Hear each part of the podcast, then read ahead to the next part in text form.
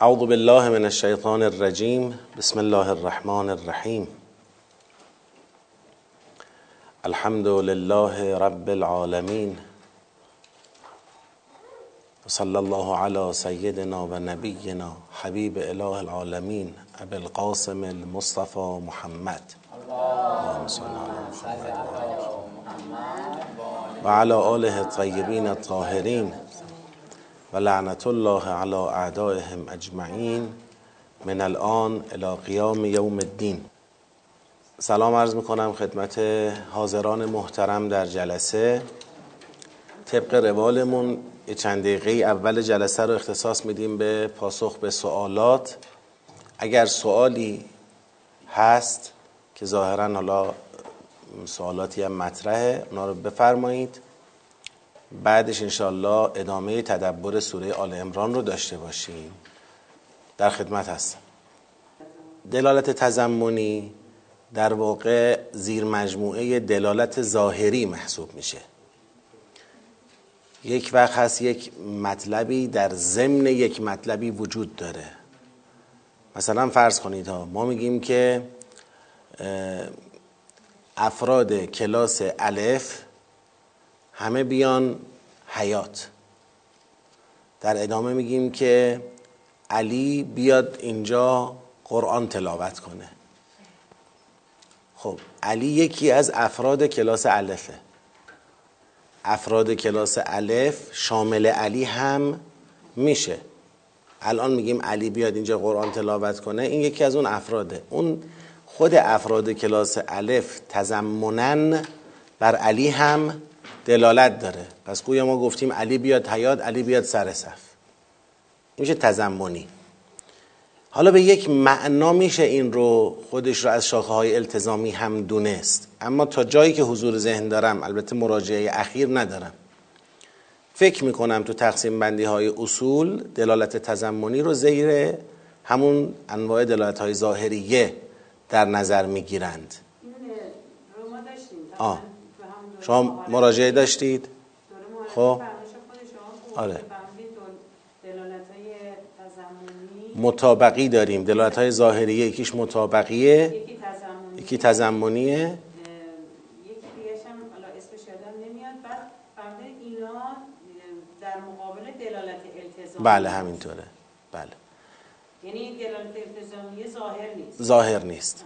التزامی ببینید خود کلام دیگه بر اون چه که شما می‌خوای ازش استفاده کنید دلالت مستقیمی نداره. خود کلام دلالت نداره. وقتی شما به کسی گفتید چایی بیار چایی هیچ وقت دلالت خود کلمه چایی بیار دلالت بر قند بیار نداره. التزام داره. یعنی لازمه چای آوردن قند آوردنه التزام وقتی میگیم یعنی لازمه گیری میگیم لازمه این که گفته چای بیار اینه که قندم بیار. ظاهر نیست تو خود کلام نیست لازمشه. دلالت التزامی پشتوانش عقله. پشتوانه دلالت التزامی عقله. عقله که لازمه می‌گیره. میگه آقا لازمش اینه. وقتی مثلا من گفتم دوربین بیارید لازمش اینه که یه نفر که دوربین بلد باشم بیاد. نه که چهار تا دوربین بیاری بذاری اینجا و بری. یه نفر باید بیاد اینجا از این دوربینا استفاده کنه. عقلیه خودت باید متوجه می شدی. یعنی من به عقل شما تکیه کردم. دیگه نگفتم فیلم بردار هم بیار. دیگه نگفتم سیم هم بیار. دیگه نگفتم پایه هم بیار. همش روشه دیگه. دوربین بیارید. این جلسه رو که میرم دوربین بیارید. حالا یه نفر بیاد دوربین بده دست من. یعنی چی؟ من چی کارش کنم اینو؟ میشه پشتوانش عقله. اما دلالت های ظاهری پشتوانش خود لفظه. خود لفظ داره دلالت می‌کنه. حالا گاهی مطابقی گاهی تزمونی مثلا در ضمن داره. حالا اگه بنده در جلسه گذشته خلط مبحث پیش اومده اصلاح کردم الان. آره. ممکنه پیش اومده باشه. آره. بخوایم بکاویم بریم عقب مطلب. تمام حرف ها باید به دلالت ها ختم بشه. یعنی وقتی ما داریم یک آیه ای رو با آیه ای مقایسه می‌کنیم میگیم این مثلا مستاق اون رو گفته این مثلا با اون تطبیق داره این مثلا فلانه. همه اینا رو بخوایم ریز بشیم توش از اون گفتگوی عرفی و محاوره خودمون فاصله بگیریم. همه رو باید ختم کنیم به دلالت ها کلا مبحث الفاظ در علم اصول و مشخصا مباحث مربوط به دلالات. حالا چه دلالات ظاهریه چه دلالات التزامی؟ با همه انواع و زیر شاخه هاش ما تو این حوزه داریم با قرآن کار می‌کنیم. همه. اصول که گفته میشه اصول فهم کلامه اصول فهم متنه. اینا هم چیزایی نیست که از بیرون ما یاد می‌گیریم. اینا همه در ذهن ما هست. الان اگر من جای بچه ای که هیچ وقت اصلا کلمه اصول به گوشش نخورده بهش بگم مثلا برو برای من یه خودکار بیار می‌تونم ازش توقع داشته باشم که یه کاغذم برام بیاره. یا میگم برو یه خودکار کاغذ برام بیار می‌تونم توقع داشته باشم زیر دستی هم برام بیاره. این تو عقلشه توی ذاتشه. یا مثلا میگم برو آب بیار اون می‌دونه نباید بره شربت بیاره میره آب میاره. یا مثلا میگم سفره رو بنداز اون می‌دونه سفره رو پرت قرار نیست بکنه باید پهن کنه. اینا دلالت هاست دیگه. یعنی همه دلالات توی ارتکازات خود ما هست. خیلی جاها به همین عرفمون بسنده می‌کنیم. یعنی دیگه نیاز نمی‌بینیم بریم ته مطلب رو در بیاریم. چرا؟ به دلیل وضوح. واضحه. مثل این میمونه که بخوام ثابت کنم این آبه. آبه دیگه. ثابت کردن نمی‌خواد. حالا بیام مثلا من ببرم تو آزمایشگاه تفکیک کنم بگم این نگاه کن. مثلا هاش دو اوه دو تا هیدروژن داره یه دونه اکسیژن داره به این شکل ترکیب شده پس این آبه. بعد دیگه من می‌دونم آبه دیگه. خودم الان یه خورده بیش خورده بودم الان از شیر باز کردن آوردن برای من. این آبه دیگه. اثبات نمی‌خواد. آه. پس جاهایی که مطلب واضحه خود اغلا و عرف و اینا توش گیر نمی کنیم داریم رد میشیم میریم. دیگه نمیریم وارد اون مباحث اونطوری بشیم. کارو بکشونیم به دلالات و به بحثای مثلا فنی علم اصول. اما یه جای گیر کنیم به اونجا هم کار می‌کشه. وارد اون مباحث هم میشیم. برای اثبات چیزی که توش در واقع یک گرهی افتاده برای حل اون گره. نه نه. اینجا تطبیق دو تا مفهومه بر یک یعنی اینجا ما گفتیم بله یه کافر اونجا داشتیم اینجا خبیس به جاش اومده. یعنی یعنی تو سیر مفهومی تشخیص دادیم که این خبیسه همون کافر است. هر دوش ظاهره. هر دوتاش ظاهره. شما اینجا بله هر دوتاش داره بر معنای خودش به شکل مطابقی دلالت می‌کنه.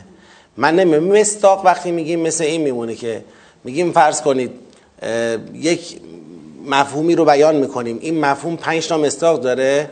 از تو اون پنج تا مستاق توی آیه بعدی یکیشو اشاره می‌کنیم. ف... توی جمله بعدی یکیشو اشاره می‌کنیم. میگیم مثلا بینظمی در امور باعث اختلال در پیشرفت است. در ادامه میگیم اینکه دانش آموز به موقع سر مدرسه یا سر کلاس حاضر نمی شود باعث تضعیف او در تحصیل خواهد بود. خب حالا اینکه دانش آموز به موقع سر کلاس نمیاد یکی از مصادیق بینظمی در اموره. بینظمی در امور صد تا مستاق داره. لباس رو می‌تونه شامل بشه مکان رو می‌تونه شامل بشه زمان رو می‌تونه شامل بشه نمی‌دونم نظم انجام تکالیف در منزل رو می‌تونه شامل بشه خیلی چیزا می‌تونه شام... زیر مجموعش باشه. مصداق های متعددی داره. من از بین اون مصداق ها توی جمله بعدی به مصداق دیر سر کلاس اومدن اشاره کردم. یعنی آره. اون میشه مصداق. اما الان نمی‌خوام بگم کا الذین کفرو ده تا مصداق داره خبیس یکیشه. این مصداق به عنوان مصداق الذین کفرو بیان نمی کنیم میگیم الذین کفرو در آیه قبلی داره بر یه کسانی دلالت می‌کنه بر یه افرادی بیرون از خود بیرون از آیه داره دلالت می‌کنه. مثلا صد نفر عضو داره الذین کفرو بیرون از آیه فرزن صد تا مصداق داره. تو آیه بعدی من به همه اون صد تا دارم میگم خبیس به همه اون صد تا. یعنی یه مفهوم دیگه از اون افراد رو دارم بیان می‌کنم. اینجا من باید در واقع اینو ثابت کنم. یه نفر از من سوال کنه که شما چه به چه بیانی می‌تونی ثابت کنی که این خبیسه همون الذین کفروا است. یه عنوان دیگه یک مفهوم دیگه از همونه. میگم نگاه کنید. میگه حتی یمیز الخبیثه من الطیب. و ما کان الله لیدعکم علی الغیب ولکن الله یجتبی من رسله من یشا ف آمن فآمنوا بالله و رسوله خب حالا اینجا شما به من بگید وقتی میگه می‌خوایم خبیس و طیب رو از هم جدا کنیم پس شما ایمان بیاورید. ایمان بیاورید که چی بشه؟ که طیب باشید. مقدمه طیب بودن بود. ایمان بیاورید که طیب باشید. پس چی کار کنیم؟ میشیم خبیس کفر بورزیم شدن همون کافر ظاهره. دیگه. یعنی ما با یک توجه به مفاهیم تو این آیه متوجه شدیم که این خبیسه همون الذین کفروا هست. یه عنوان دیگه از همونه. پس اتصال برقرار. بفرمایید. الان خود 159 که به 160 یه اتصال واضح داره. توکل علی الله فلیتوکل المؤمنون. این که هیچ خب. حالا کدوم به کدوم و ما کان لنبیه و ما کان لن- لنبی ان یغل. درسته؟ خب. چون نبی رو اون بالایی داشتیم. بله. خب. ببینید ما اینجا یه سری مفاهیم از گذشته سوره تو ذهنمون داشتیم که اون مفاهیم به مدد ما میاد در تشخیص هایی که تو این آیات داریم. اون مفاهیم چی بود؟ این بود که اینها داشتن جریان جنگ شکست در جنگ را مینداختن گردن کی؟ گردن پیغمبر. خدا می‌خواست ثابت کنه گردن کیه؟ گردن خودتونه که تخلف کردید و کوتاهی کردید و این حرفا. ما اینا رو پشت سر گذاشتیم. حالا رسیدیم به اینجا. اینجا خدا میگه تو به خاطر رحمت الهی با اینا نرم هستی. اگر غلیظ القلب بودی اینا میذاشتن می‌رفتن. داره در واقع یک اخلاقی رو به پیغمبر یادآور می- میشه. که همچنان نرم باش. توی این فضایی که به هر حال دارن رو تو فشار میارن که همش رو متهم می‌کنن و اینا همچنان نرم باش. این ازشون ببخششون استغفار کن براشون باشون در امور مشورت کن. اما دیگه این باعث نشه که قدرتت رو در تصمیم گیری و قاطعیتت رو از دست بدی. تصمیم که گرفتی توکل بر خدا کن و ان الله یحب المتوکلین. بزن به خط. بعد میگه که خطاب به مؤمنین خطاب به همونایی که الان به پیغمبر گفت باشون نرم باش باشون مشورت کن استغفار کن ببخششون به اونا میگه. یه بار دیگه گویا داره از کل بحثای قبلی فاکتور می‌گیره براشون نتیجه می‌گیره اینجا. میگه اگر خدا یاریتون کنه هیچکی بر شما غلبه نمی‌کنه. خدا خارتون کنه کی می‌خواد کمکتون کنه. یعنی شما با اینکه شکست خوردید در گذشته الان هم باز راهی جز اعتماد به رسول الله و در حقیقت به الله ندارید. تحلیل شکست گذشتهتون نباید باعث بشه که شما از راه خدا پیغمبر جدا بشید. پس شما بمانید و بر خدا توکل کنید. یه بار پیغمبر گفت تو بر خدا توکل کن. یه بارم به اینا گفت شما بمانید و بر خدا توکل کنید. حالا تو همین فضا داره به همین مؤمنان در ادامه همین ان ینصرکم الله میگه بابا اینا می‌خوان بگن آخه گویا مؤمنان برگردن به خدا بگن که این چه توقعی از ما داری که بازم توکل کنیم در حالی که دفعه قبلی به این پیغمبره اعتماد کردیم؟ مثلا توکل بر خدامون چیه؟ اعتماد به پیغمبره. اون شد نتیجهش. خدا می‌خواد بگه یه بار دیگه بهتون یادآوری می‌کنم. هیچ پیغمبری در حق امتش خیانت نمی‌کنه. اینکه شما فکر کنید این نتیجه اعتماد شما به پیغمبر بوده که گرفتار شدید این فکر کاملا غلطیه. تو سنت الهی چون این نیست که هیچ پیغمبری بخواد درباره امتش خیانت بکنه. اما و من یغلل یعت به ما غله. ببینیم کیا خیانت کردن؟ اونا فردا باید جوابگو باشن. یعنی خیانت متوجه پیغمبر نیست. خب ما با اون سابقه الان در اینجا و ما کانال نبی ان یغله را به این دوتا آیه قبلیش که گفت توکل کنید پیوند می‌زنیم یعنی اون جریان توکل کردن سیر مفهوم سیر مفهومی اینجا برای ما احراز میشه. یعنی برای ما احراز میشه که اینجا این جریان خیانت برای این مطرح میشه که تو ذهن اینا مانعی در جهت توکله. اینا تو ذهنشون یک سوء سابقه ای برای پیغمبر درست شده دیگه نمی‌خوان بهش اعتماد کنن. نه بحث تضمنی نیست. بحث مانعه در اینجا. نگاه کن یه نکته بهتون بگم. چون ما توی مباحث تشخیص فهم در واقع فهم متن یا کلام یک ابزاری داریم که اگر با این ابزار درست برخورد نکنیم همین ابزار میشه مانع. ما در دوره های مهارتی خیلی تلاش کردیم که این اتفاق نیفته. خب؟ این اتفاق به شکل گسترده برای آدم ها میفته این عادت ما آدم هاست آسیبیه که متوجه ماست و باید بتونیم از این آسیب رد بشیم از این آسیب عبور کنیم. حالا اگه بخوام مثال بزنم یا ما یه پیچی رو که می‌خواید مثلا از ابزار پیشگوشتی استفاده کنید یک پیچ بلندی رو در یک مهره پیچش کنید. شما اگه نگاه کنید به همه این ابزاریام نگاه بکنید به این کار صنعتیام نگاه کنید این قسمت های اولی پیچ خودشون با دست میبندن اون آخرش که صفر میشه رو با چی؟ با پیشگوشتی. شما از اولش بخوای با پیشگوشتی ببندی اصلا کار سخته. یعنی یه کار آسون و خیلی سخت انجام دادی. خب ببند برو تا این آخرش تیمای سفتش کنی دیگه اونجا کار دست نیست دیگه پیشگوشتی می‌خواد. اولش کارش خب. حالا ما تو بحثای فهم هم همینیم. ما در بحث تشخیص سیاق ها گفتیم مهمترین مسئله احراز سیر مفهومیه. در احراز سیر مفهومی تکیه ما به دلالت های ظاهریه و یا دلالت های التزامی بیانه. این تکیه رو برای چی بیان می‌کنیم؟ برای اینکه تو دام دلالت های التزامی غیر بیان نیفتیم دلالت التزامی غیر بیان چیه؟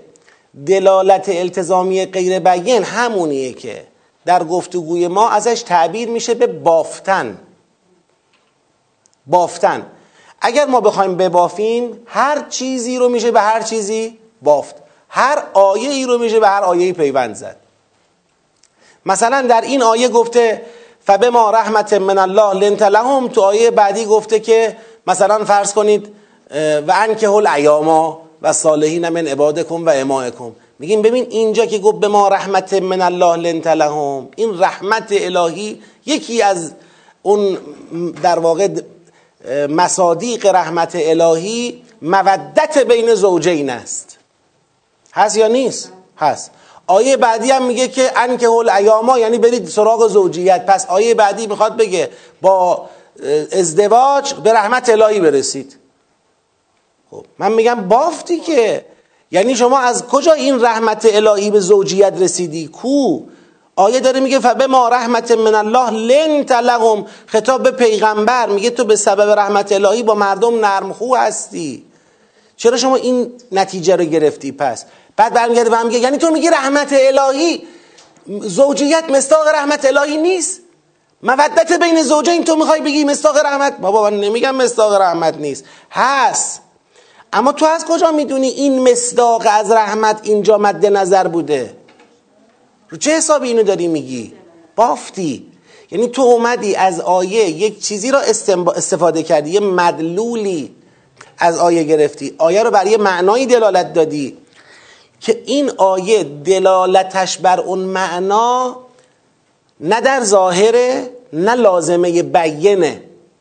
هیچ کدوم نیست. یه لازمه ای تو ذهنت گرفتی درست کردی. هر آیه ای رو به هر آیه ای شما اصلا یه راجبه هر چیزی که دو تا جمله بگید که به هیچ عنوان فکر کنید نشه به هم وصلشون کرد. من سه سوت وصلش کنم براتون. به هیچ عنوان نشه وصلش کرد ها. دیگه مثلا یکی ببرید راجبه نمی‌دونم خار در بیابانهای لوت اون یکی رو بیارید مثلا راجبه فرض کنید معنوی ترین مسائل مربوط به حوزه ملکوت و غیب و اینا. میشه به هم ربطشون داد. یعنی شما سریع از این یه لازمه می‌گیری از اون یه لازمه می‌گیری به هم پیوند می‌خوره. لازمه های غیر بیین ما می‌خوایم تو این دامه نیفتیم. احراز سیر مفهومی یعنی این. یعنی مطمئن بشیم نبافتیم. مطمئن بشیم این سیر کلامه. همین. دیگه بعدش حالا اگر تو همین قسمت بریم گیر کنیم توی اون ابزاره که حالا این چی شد این دلالت مطابقی شد این دلالت تزمونی شد این این دهنی که باز میشه ته نداره. دیگه شما همانچه میفهمیدید نخواهید فهمید. اون جایی که گیر می‌کنیم آره. میگیم آقا ما اینجا گیر کردیم بریم ببینیم که آیا این نتیجه ای که داریم میگیم این دلالت التزامیه دلالت ظاهریه است؟ این بیینه این غیر بیینه این چیه؟ حالا در اینجا.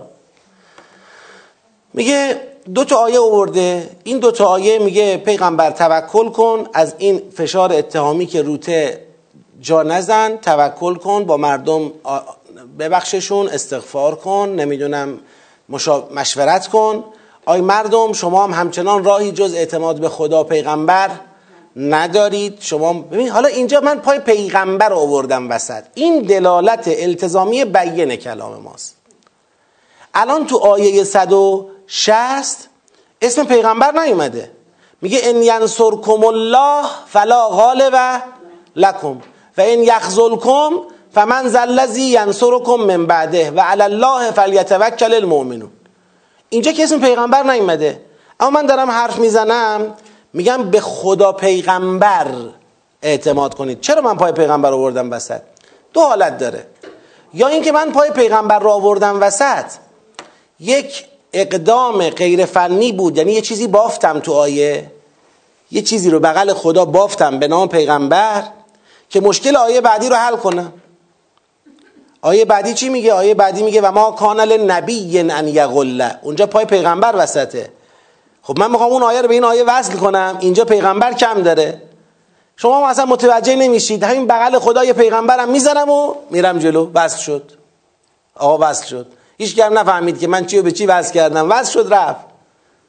این یه بار یه اقدام بافتنیه که میشه دلالت التزامی غیر بیان یعنی شما یه چیزی بغل. الله گذاشتی که معلوم نیست منظور خدا این بود یا نبود. یه بار نه. این یه استدلال یک دلالت التزامی بیان و روشنه. بحث راجع پیغمبره. حالا شما از کجا می‌تونی بگی اینجا بحث راجع پیغمبره؟ از همین آیه قبلش. شما آیه قبل رو نگاه کنید. در آیه قبل مگر به پیغمبر نگفته که فعفو عنهم و استغفر لهم شاورهم فی الامر. فاذا عزمت فتوکل علی الله. آیا اینجا مگر نمی‌خواست پیغمبر را به مردم بگید؟ پیوند بزند و تحکیم ارتباط کند بین پیغمبر و مردم. کدوم مردم؟ مردمی که جا داشت پیغمبر از دستشون عصبانی باشه و الا لنتلهم نمی‌خواست. مردمی که جا داشت پیغمبر از اونها قهر باشه و الا فعفو عنهم نمی‌خواست. مردمی که جا داشت پیغمبر اونها رو بخ... نفرین کنه و الا استغفر لهم نمی‌خواست. مردمی که جا داشت پیغمبر دیگه با اینا هیچ مشورتی در هیچ امری نکنه و الا شاورهم فی الامر نمی‌خواست. پس خدا داره با وجود اقتضایی که این اقتضا میطلبد پیغمبر مردم را رها کند داره پیغمبر را به مردم چه می‌کنه؟ گره می‌زنه وصل می‌کنه این وصل را داره تثبیت می‌کنه. خب ما تو این فضا وارد این نقطه میشیم خطاب به مردم میگه ان ینصرکم الله فلا غالب لکم. حالا آیا به مردم اینجا داره پیغمبر رو به مردم وصل کرده بعد مردم رو می‌خواد رو هوا نگه داره بدون اینکه به پیغمبر برگردونه؟ یا نه اینجا که میگه ان ینصرکم الله فلا غالب لکم و ان یخذلکم فمن ذا الذی ینصرکم من بعده اینجا به مردم می‌خواد بگه شما هم اگر تو ذهنتون اینه که ما دفعه قبل با دعوت پیغمبر رفتیم تو راه خدا این بلاها اومد سرمون اشتباه نکنید.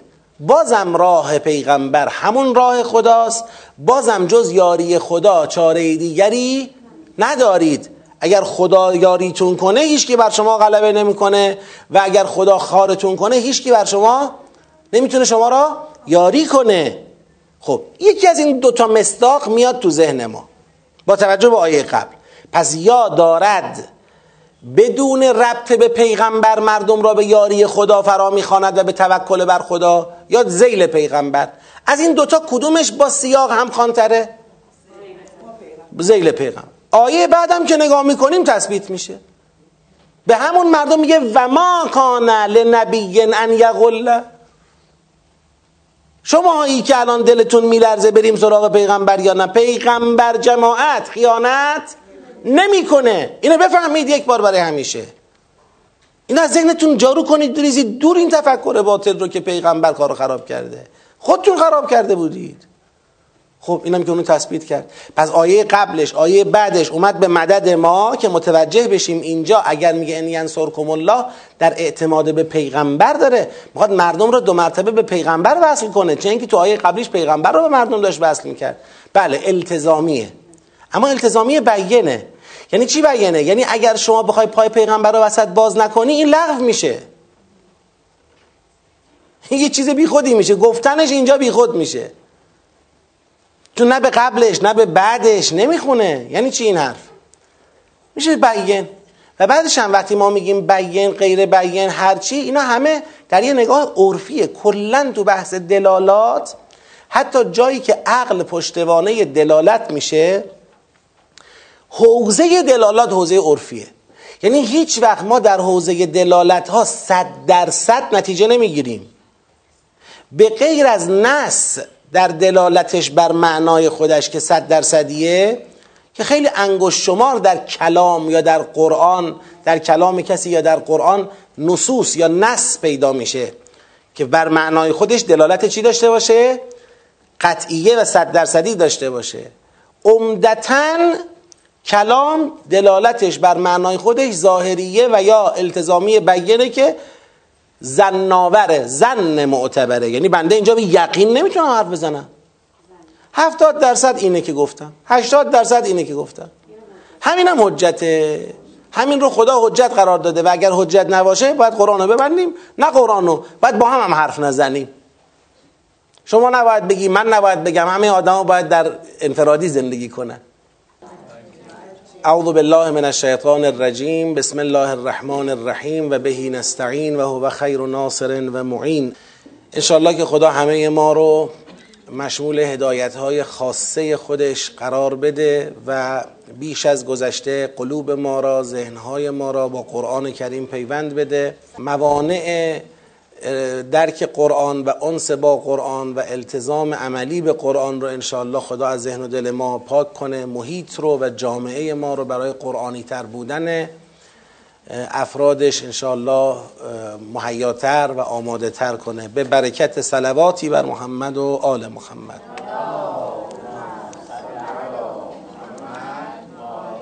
خب به لطف الهی ما در جلسات گذشته این جلسه چندممون هست؟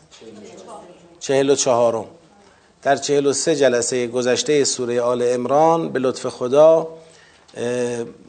مراحل اول تا سوم تدبر انجام شده. یعنی مفاهیم آیات یک به یک به لطف خدا کار شده و سیاقها شناسایی شده و همزمان با شناسایی سیاقها جمعبندی سیاقها هم اتفاق افتاده. و در این مرحله ما می‌خوایم ارتباط سیاق ها با هم و سیر سیاق ها با یکدیگر رو مورد بررسی قرار بدیم و بتونیم به این جنبندی برسیم که کلیت سوره آل امران دنبال چی هست و اون هدف سوره آل امران چیه. البته ببینید این توجه در ابتدای این مرحله یادآوریش لازمه. که وقتی یه سوره به حجم و محتوای بلند و طولانی نسبتا مثل آل امران پیش روی ماست اینجا جمعبندیش خیلی با جمعبندی یک سوره کوتاه یه سیاقی دو سیاقی سه سیاقی فرق می‌کنه. سوره های بلند حالا مثل سوره فستاد که پشت سر گذاشتیم و سوره آل امران که الان داریم کار می‌کنیم معمولا اون فرایندیه. یعنی کاری که می‌خوان انجام بدن یه فرایندی رو می‌خوان در جامعه رقم بزنند. شاید اگر بخوایم اون رو زیل یک کلمه یا یک جمله یا یک پاراگراف بیاریم شاید باز حق سوره ادا نشه. شاید نه قطعا ادا نمیشه. و اون عبارت هایی که ما در جنبندی در نهایت میاریم در حد سوگیری ها جهتگیری های کلی. و بنده هم از کلمه تدبر اون چه فهمیدم اینه که الان ما تا اینجا که اومدیم همه تدبره. از اینجا به بعد همین که بتونیم سیر سیاق ها رو بفهمیم تدبر تمامه. یعنی حتی اگر ما نرسیم به اینکه اون قرض واحد رو نتونیم توی جمله بیاریم. نتونیم توی یک مثلا عبارت بیاریم. فکر نمی کنم اون جزئی از تدبره. البته ما این کار رو معمولا انجام میدیم از باب اینکه بالاخره تدریسمون رو کامل کنیم. ولی که یک متدبر همین که بتونه در سیر مفاهیم یک سوره قرار بگیره و هیچ جا دچار گسست نشه. یعنی بتونه با سوره همراهی بکنه. اون نتیجه به تناسب ذهنش تو ذهنش نقش میبنده. قرار می‌گیره. لازم نیست حتما اون نتیجه را ما در بیاریم در قالب یه جمله بگیم که این شد مثلا جمعبندی ما از سوره آل امران برای بنده به عنوان در واقع خادم این کلاس و کسی که تدبر این سوره رو بیان می‌کنه مهم اینه که مخاطب به نقطه ای رسیده باشه که از اول تا آخر سوره آل امران رو بخونه هیچ جا دچار تحیر نشه. این چیه؟ این چیه؟ اینو بتونه شما نگاه کنید. الان یه رمان دستتون می‌گیرید. این رمان رو می‌خونید.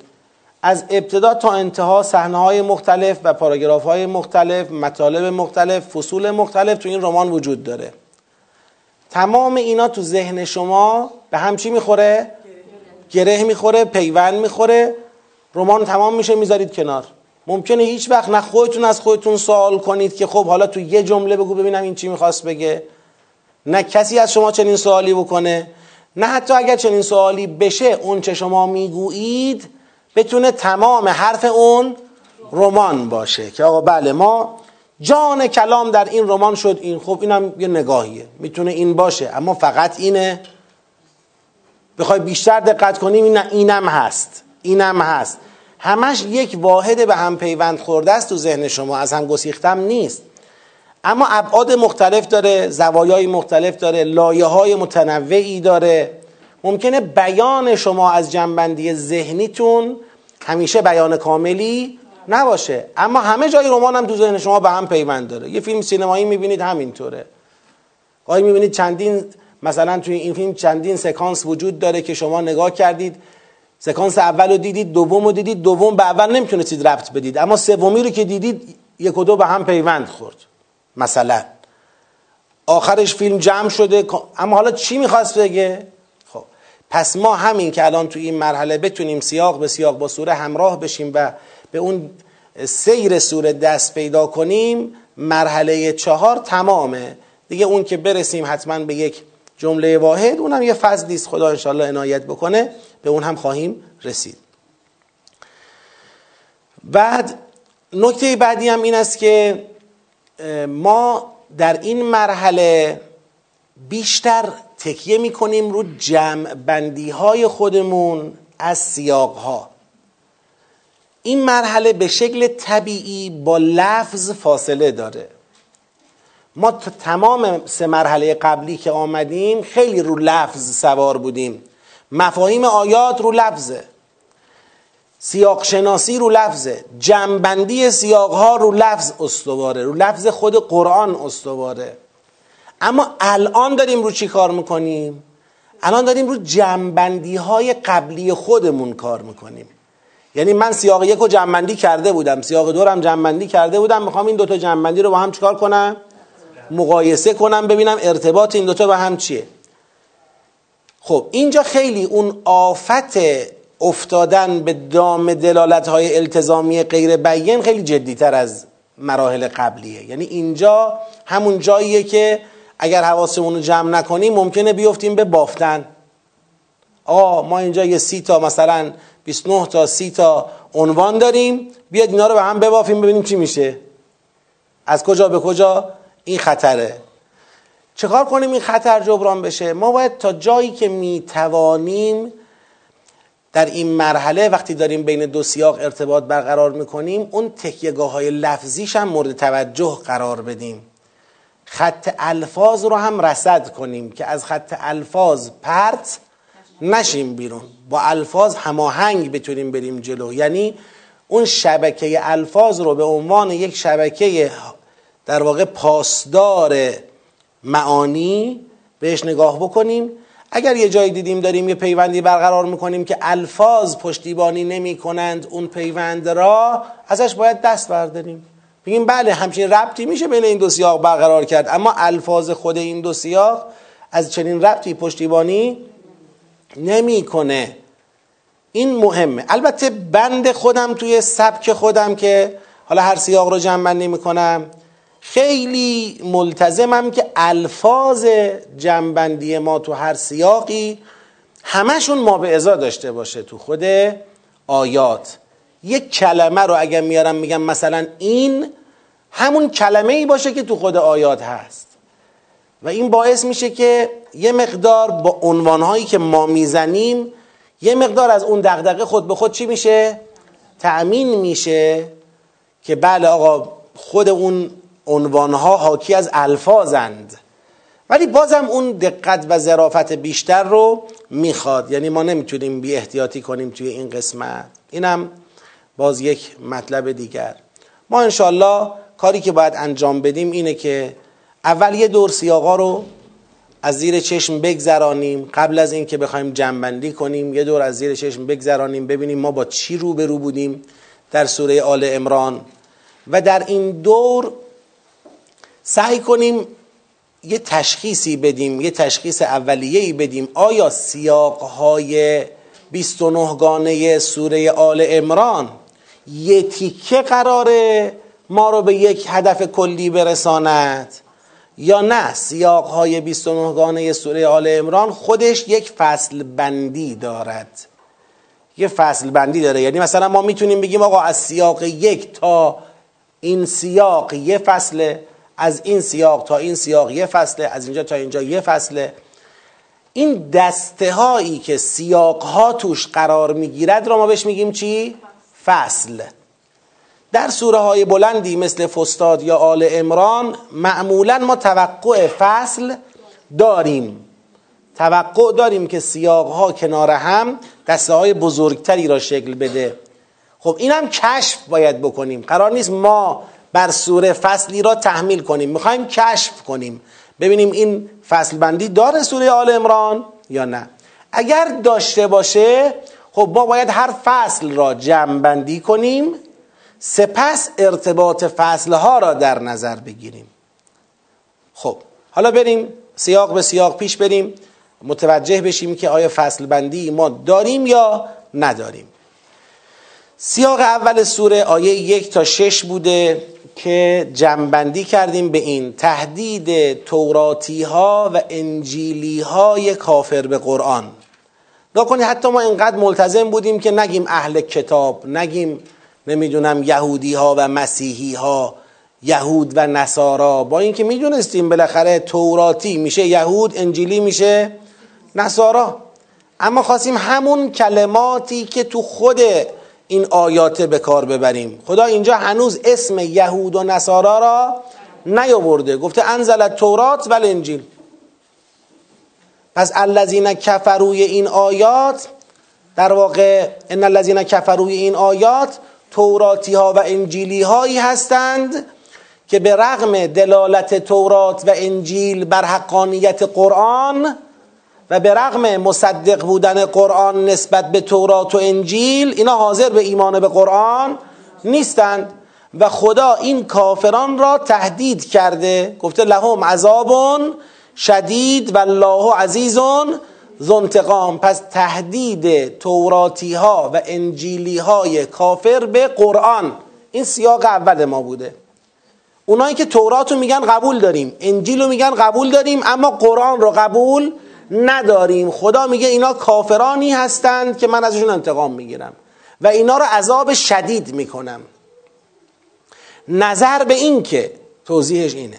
نظر به این که قرآن مصدق تورات و انجیل است و این دو فرقان قرآن هستند. گفتیم مصدق و فرقان دو مفهومن. دو روی یک سکن. وقتی میگیم قرآن مصدق تورات و انجیله یعنی اون وعده هایی که تورات و انجیل داده بود قرآن اونا رو چکار کرد؟ محقق کرد، تصدیق کرد. ثابت شد که تورات و انجیل در اون وعده ها راست گفته بودن. و پس تورات و انجیل اون وقتی که قرآن مصدق اونها میشه اینا میشن فرقان قرآن. یعنی اینا هم ثابت می‌کنن که قرآن حق است و باطل نیست. قرآن ثابت می‌کنه. اونا وعده هاشون راست بوده. اینا ثابت می‌کنن قرآن حق و باطل نیست. پس مصدق بودن و فرقان بودن دو روی یه سکه است.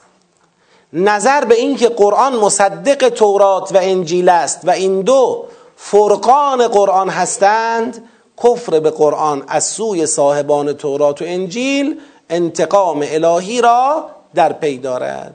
این جنبندی ما بوده از سیاق اول. بریم سراغ سیاق دوم. داریم یه دور می‌زنیم دیگه سوره آل عمران رو داریم مرور می‌کنیم. با این مرور برسیم به اینکه فصل بندیمون چیه؟ در سیاق دوم بحث آیات محکمات و بحث متشابهات رو داشتیم که خب مفصل ما راجع به این گفتگو کردیم. صحبت شد که اصلا آیات محکمات چیه متشابهات چیه تعویل چیه فتنه طلبی چیه که بحث مفصلی است و توصیه می‌کنم حتما برای خودتون انشالله یادآوری کنید این بحث رو. چون این بحث واقعا مستلزم تثبیت بیشتر هست. جنبندی ما چی بود از این سیاق؟ گفتیم فتنجویی تعویل طلبانه. فتنجویی تعویل طلبانه چی بود؟ اما الذين في قلوبهم زيغ فيتبعون ما تشابه منه ابتغاء الفتنه و ابتغاء تعویله دو چیز را ابتغاء می‌کنن. فتنه را تعویل را. فتنه جویی تعویل طلبانه. تعویل طلبی یعنی چی؟ تعویل طلبی یعنی یک متشابهی را به اون چه خودمون می‌خوایم سوق بدیم. یعنی براش یک تحققی به تراشیم غیر از تحققی که مد نظر کی بوده؟ خدا بوده. مثالهاش زیاد بود. یادآوری می‌کنم که ذهناتون فعال بشه. خدا گفته دست دزد رو قطع کنید. ما رفتیم از بیخ زدیم دست طرف و با حلبی با زجرکش کندیم میگیم خدا گفته. یه صورتی دادیم به دستور خدا. اونم کسی رو ما این کارو کردیم که از سر گرسنگی رفته برای بچه هاش یه جعبه خرمایی مثلا نونی چیزی از یه جای کش رفته. که مثلا بچه های گشنش رو سیر کنه. میگیم خدا گفته. دیگه از این زشتر می‌شد. یه صورت داد یه تحققی داد به این در واقع آیه. یه تحقق تابع تفسیر به رأی. یعنی طرف میگه اونی که خدا گفته اینه. داره بر یه چیزی اون رو دلالت میده بیرون. تعویل بیرون از آیات. تعویل خارجه. تعویل تحقق حوزه تحقق فتن جویی تعویل طلبانه. از سوی صاحبان قلوب منحرف. اما الذین فی قلوبهم زیغون فیتبعون. و ایمان و اعتماد به خدا از سوی ثابت قدمان در علم. و راسخون فی العلم یقولون آمنا بهی کلون من عند ربنا. ایمان و اعتماد به خدا از سوی ثابت قدمان در علم. یعنی ما فهمیدیم که ثابت قدمان در علم یعنی الراسخون تو این آیات نقطه مقابل کیه؟ اما الذین فی قلوبهم زیغه. بعضیا راسخند بعضیا لغز در حال لغزشند. اون راسخان ایمان و اعتماد به خدا اونایی که اهل لغزشند فتنجوی تعبیل طلبانه. این کرد کجاست؟ در لغزشگاه متشابهات قرآن. قرآن دارای آیات محکم است و متشابهاتی نیز دارد. ببینید ما ملتزمیم به این که نمیگیم دارای آیات محکم و آیات متشابه. ما گفتیم متشابه آیه نیست. اصلا آیه بودن با متشابه بودن همخانی نداره. قرآن دارای آیات محکم است و متشابهاتی نیز دارد. صاحبان قلوب منحرف با تبعیت از متشابهات قرآن تعویل طلبانه فتن جویی می‌کنند. اینا می‌خوان یه تحققی ببخشند که مصداق فتن جوییه. اما ثابت قدمان در علم به متشابهات ایمان دارند و در این باره به خدا اعتماد می‌کنند. یعنی میگن خدا یا خودت باید تفسیر کنی متشابهات را. خودت بگو اونی که بیرون می‌خواستی چی بود. که حالا ما اینجا برامون سوال پیش میاد. خدا چگونه به ما میگه؟ از چه طریقی به ما میگه؟ در آینده می‌رسیم. رسول تفسیر می‌کنه تبیین می‌کنه اعتماد به پیغمبر. در واقع نقطه مقابل تبعیت از متشابهات. تبعیت از چیه؟ رسوله. کسی نگه نقطه مقابل تبعیت از متشابهات تبعیت از محکماته. از محکمات که همه باید تبعیت کنند. محکماته بحث نداره اصلا. تو متشابهات است که دو فرض پیش میاد. یه فرض اینه که از خود متشابهات تبعیت کنی که در حقیقت تبعیت از رأی خود است. تفسیر به رأی کنی. با رأی خودت یه صورتی ببخشی به اونچه خدا گفته. این در واقع تبعیت از نفس تبعیت از شیطان تبعیت از رأی خوده. یه حالت دیگر این است که اما تبعیت از رسول کنی. حالا ما بعدها به این مطلب می‌رسیم. پس سیاق دوم ما راجع به فتنجویی تعویل طلبانه است. از سوی منحرفین قلبی در مقابل ایمان و اعتماد به خدا از سوی ثابت قدمان در علم تو لغزشگاه متشابهات قرآن. حالا شما به من بگید سیاق دوم به لحاظ مفهومی به لحاظ جنبندی که داره جنبندیش هم کاملا منطبقه بر چی هست؟ الفاظ. سیاق اول به لحاظ جنبندی که اونم کاملا منطبقه بر الفاظ هست. این دوتا با همدیگه ارتباطی همبستگی حالا ما تعبیر بین آیات از تعبیر معمولا اتصال استفاده می‌کنیم. اتصال و انفصال. میگیم اتصال دارد یا چی دارد؟ انفصال دارد. معمولا بین سیاق ها خوبه از تعبیر همبستگی یا گسستگی استفاده کنیم. الان این سیاق به سیاق قبل در نگاه شما همبستگی دارد یا ندارد؟ گسستگی دارد همبستگی دارد؟ نظر بدید روش. همبستگی دارد چرا؟ ندارد چرا؟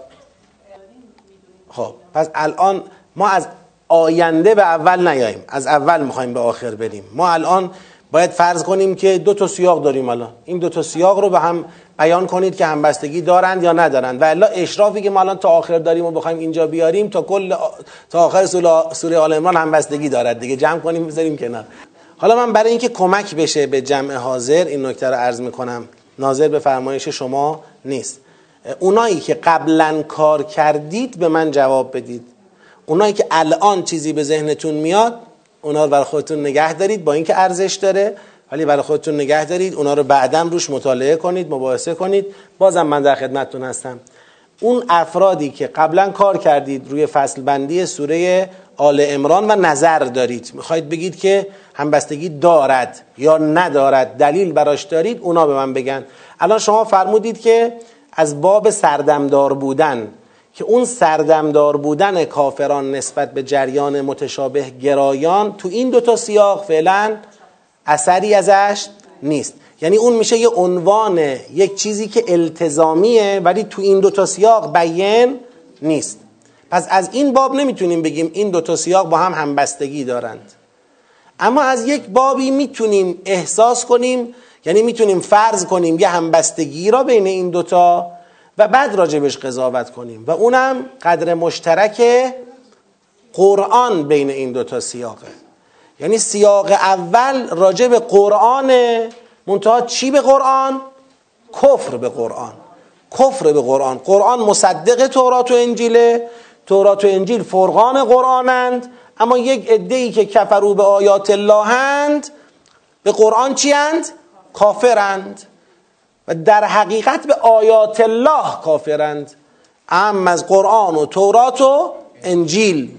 ولو ادعای تورات و انجیل کنند اما سیاق دوم راجبه چیه؟ راجبه تفاوت دو گروه در متشابهات قرآنه.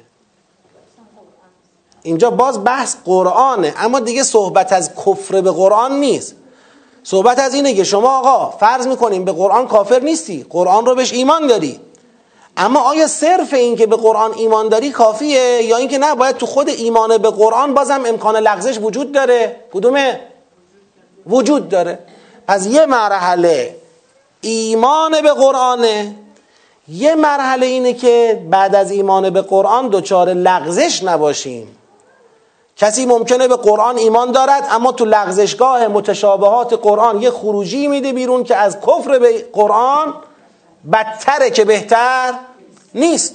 الان مثلا فرض بفرمایید در دنیای امروز خود ما فرض بفرمایید دستگاه استکبار جهانی مثلا آمریکا نمی‌دونم کشورهای اروپایی دولتهاشون خیلی هاشون اینا به قرآن که ایمانی ندارن. دارن یه کارایی در دنیا می‌کنن. کارهای بدی هم هست. دارن استکبار میورزند ظلم می‌کنند و و. خب از اون طرف یه دستگاه دیگری داریم. مثلا فرض کنید دستگاه سلفی وهابی سعودی. خب اینا به قرآن مثلا چی هن؟ مثلا به قرآن مؤمنن دیگه. اینا در وادی کسانی هن که قرآن رو قبول دارن. اینا هم یه خروجی اینا هم یه بروندادی دارن. برونداد اینها خروجی اینها از قرآن تو زشتی و قباحت و نمی‌دونم هر عنوانی که می‌خوای بش بده اگر بدتر نباشه از برونداد دستگاه استکبار جهانی بهتر نیست, نیست. چی شد؟ این چه قرآنیه؟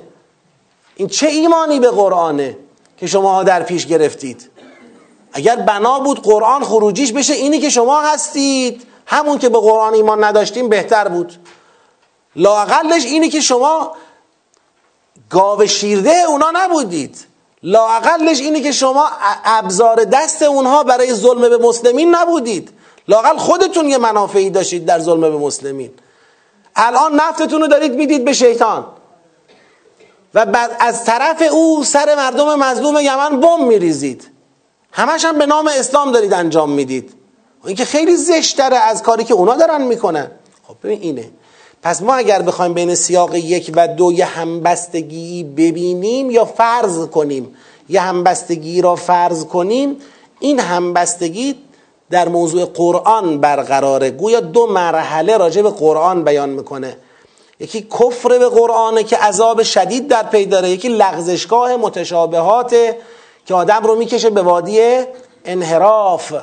یعنی شما گاهی از کفر به قرآن نجات پیدا می‌کنی اما از انحراف تو لغزشگاه متشابهات قرآن نجات پیدا نمی کنی خب این دوتا رو فعلا داشته باشیم بازم بریم جلوتر. جانم ببینید شبیه سوالتون در جلسه گذشته است. آره. ببینید ما در مواجهه با سیاق ها و جنبندی که از سیاق ها می‌خوایم داشته باشیم یک بار می‌خوایم وزن کشی کنیم مفاهیم رو در سیاق ها به لحاظ وزن معرفتیشون بگیم آقا در این سیاق چهار تا مبحث مطرحه. مثلا توحید مطرحه. فرض کنید کفر مطرحه تورات و انجیل مطرحه قرآن مطرحه مصدق بودن مطرحه فرقان بودن مطرحه عذاب شدید مطرحه. کدوم اینا؟ وزنش بیشتر سنگینتره مسلما توحید سنگینتر از همشونه که خود خدا داره اینجا میگه آقا کار دست منه و تو مشت منه و من این کتاب نازل کردم من اینو مصدق قرار دادم من اینطور کردم اینا همه درست. سیاق بعدی هم همینطور و سیاق های بعدی هم تقریبا همینطور. یعنی توی قرآن عمدتا ما این حضور پررنگ خدا یا مباحث توحیدی رو تو آیه ها تو سیاق ها داریم. اما ما در جنبندی سیاق ها دنبال وزن کشی مقایسه مفاهیم قطعا نیستیم. دنبال سوگیری و جهتگیری مطلبیم. یعنی چی؟ یعنی اون که این بک... آیا الان خروجی سیاق یک این است که خدا میگه من قرآن را نازل کردم؟ این الان مثلا من می‌خوام بگم جهت سیاق یک رو بگو. آیا جهت سیاق یک اینه که خدا قرآن را نازل کرده؟ یا جهت سیاق یک اینه که اینهایی که مدعی تورات و انجیلند قرآن را قبول ندارند خدا داره تهدیدشون می‌کنه. این سوگیری جهتگیری. و اصول و قواعد تشخیص سوگیری و جهتگیری با وزن کشی مفاهیم متفاوته. بنده این توجه رو دارم که به لحاظ وزن کشی مفاهیم توحید نه در سوره آل امران در کل قرآن عمدتا پشتوانه اصلی همه بحثاست همه مباحث قرآن. آیه ها سیاقا سوره ها اصلا ما یه سوره هایی داریم که حضور پررنگ الله از اول تا آخر سوره تو یه آیه هم جا نیفتاده. یعنی همه آیه ها رو الله چرخیده. اما آخر سوره می‌تونیم بگیم الله جهتگیری سوره الله نه. این الله پشتوانه سوره است عقبه است. ما توحید رو به عنوان عقبه میپذیریم. همینطوره. عقبه یه بحث ما در اینجا توحیده. اما سمت پیکانمون توحید نیست. منتها چکش می‌کنم؟ رو الفاظ چک می‌کنم. یعنی ما می‌خوایم اون جنبندی عناوین رو رو الفاظ امتحان کنیم جواب بده. اگر جواب نده که باید بذاریم کنار. یک توضیح بدم. عنوان هایی که در برای هر سیاق زده میشه این عنوان ها خلاصه سیاق نیست. اینو دقت کنیم. بگیم آقا یک عنوانی ما آوردیم که خلاصه مباحث سیاق توشه. این الله داره ما هم داریم. این مثلا معاد داره ما هم داریم. این هر چی تو سیاق هست و ما با در یک کلمه ای اینجا منعکس کردیم. اولا چنین چیزی خیلی وقتا حتی اگر خوب باشه ارزش فنی نداره. چون تهش میشه چی؟ میشه خلاصه ترجمه. اون سوگیری مطلب باز گم میشه. یعنی ما می‌خوایم عنوان بزنیم چرا می‌خوایم عنوان بزنیم؟ هدف ما از عنوان ها چیه؟ هدف ما اینه که بگیم درسته تو این سیاق ده تا مفهوم مطرح بود و همه هم با هم دیگه زنجیروار در یک شبکه متصل به هم چی مربوطن. اما حواست باشه از این ده تا مفهوم اون سوی مطلب جهت مطلب رو اینه ها. اون نخ تسبیح است عنوانه. اون سوگیری مطلبه. دوباره بخوایم تمام اون الفاظ رو بیاریم تو عنوان. یه جاهایی نمیشه اصلا. یه جاهایی اگرم بشه ارزش فنی کار رو میاره پایین. یعنی بازم ما تو عنوان گیر می‌کنیم. اتفاقا اون چیزی که به نظر میاد فرصت است اون میشه تهدید. یعنی مثلا در ذهن شما اینه که اگر ما اونجا توحید آورده بودیم فرض کنیم اینجا هم توحید رو آورده بودیم این همبستگی مثلا اینجا عمیقتر می‌شد. عوض این که من بگم قرآن عامل همبستگی این دو تا سیاق به همه می‌گفتم خب قرآن هست توحیدم هست. اونجا گفت خدا که قرآن رو نازل کرده اینجا میگه خدا قرآن رو نازل کرده. اونجا اون بحث مصدق بودن رو آورد اینجا بحث محکم متشابه رو آورد. خب بعد می اومدیم تو این پیوند دوتا سیاق می‌گفتیم که خب توحید و قرآن به نظر حقیر. ما به جای اینکه دقیق تر بشیم چی شدیم اونجا؟ کلی تر شدیم. هرچی کلی تر میشیم بله زودتر میشه سوره رو جنبندی کرد. الان شما نگاه کنید جنبندی های تفاسیر را برید از سوره مثلا بقره ببینید. میگن تقوا. سوره بقره سوره تقواست. راستم میگن. کلی تقوا تو سوره بقره داریم. مثل اینکه مثلا منم بیام بگم سوره طلاق سوره تقواست. بله درست داری میگی. سوره تقواست. اما بابا این این کلیه. تقوا یه عقبه ایه که می‌خواد طلاق رو تنظیم کنه. شما نباید بگی تقوا باید بگی تنظیم طلاق بر پایه تقوا. اون پایه رو باید بیاری. اب نداره. اما جهت بحث سازماندهی یا ساماندهی امر طلاق تو جامعه است. این هم همینه. اگه بخوام یه قاعده اصولی هم براش بیان کنم قاعده اصولیش اینه که میگیم در جایی که شما با مفاهیم کل و جزء روبرویی. مفاهیمی که جنبه کلیتر دارن قدرت خدا، علم خدا، توحید خدا، نمی‌دونم چه و چه و مفاهیمی که نقش جزئی تری دارن. اونی رو که باید در واقع بر دیگری حمل کنیم کدوم؟ جزء را ببریم زیل کل مثلا حزمش کنیم یا کل را بر جزء حمل کنیم. کل را بر جزء حمل می‌کنیم. یعنی کل را سوار جزء می‌کنیم. اون پایه مطلب میشه چی؟ جزء یعنی رو اون جزئیه حرف می‌زنیم. اگر یه نفر آمده گفته که فرض کنید مثال آمده گفته که شما باید مراقب خودت باشی دکتره. آقای بیمار شما باید مراقب خودت باشی آب سردم نخوری. ببین دارم بهت میگم ها. از خود مراقبت کن. آب سرد نخوری. حالا رفته خونه خانمش میگه خب دکتر چی؟ گفت مراقب خودت باش. خب چجوری مراقب؟ گفت گفت مراقب. جان کلام دکتر این بود که مراقب خودت باش. خب مراقب خودت باش یه کلیه. اتفاقا اون اونجا مراقب خودت باش و سه دفعه تکرار کرد که بگه آب سرد نخور. خب شما داری باز آب سرد رو مینوشی. خب معلومه بیمار میشی. اتفاقا شما وقتی میری سراغ اون کلیه و این جزئی تو ذهنت کم رنگ میشه نتیجه مطلوب نمی‌گیری. یعنی تو کلیات میمونیم. خب حالا فعلا جواب بنده اینه. ممکنه جلوتر بریم نظرمون تغییر کنه که سمت و سوی آیات نه توحیده. ولی ما فکر نمی کنیم اینجوری باشه. فکر می کنیم الان بحث توحید بیشتر نقش عقبه و پشتیبانی داره تا سمت و سو و جهتگیری.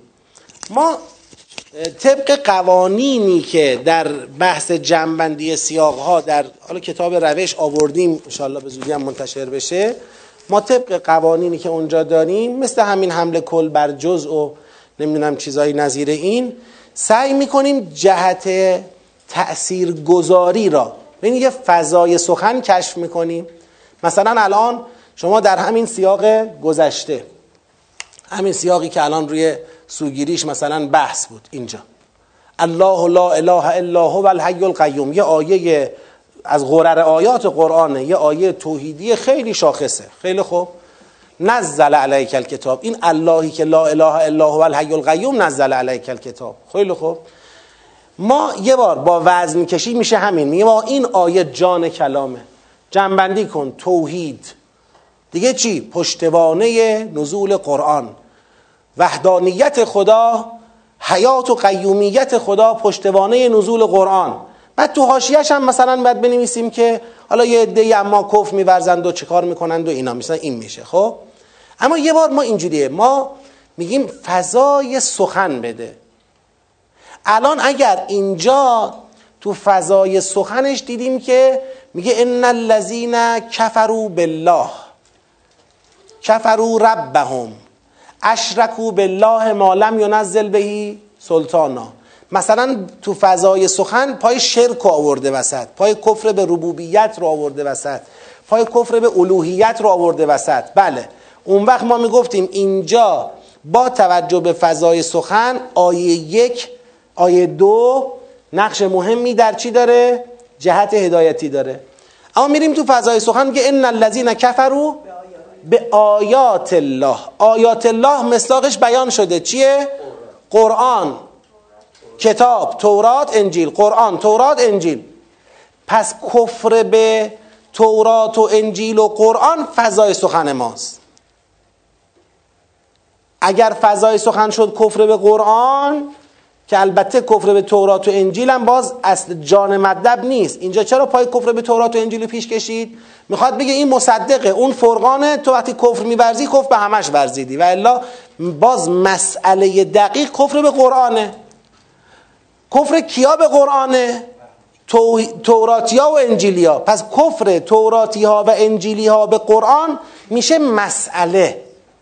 این مسئله این شد. حالا همه چیز داره اینو پوشش میده پاسخ به این داره میده.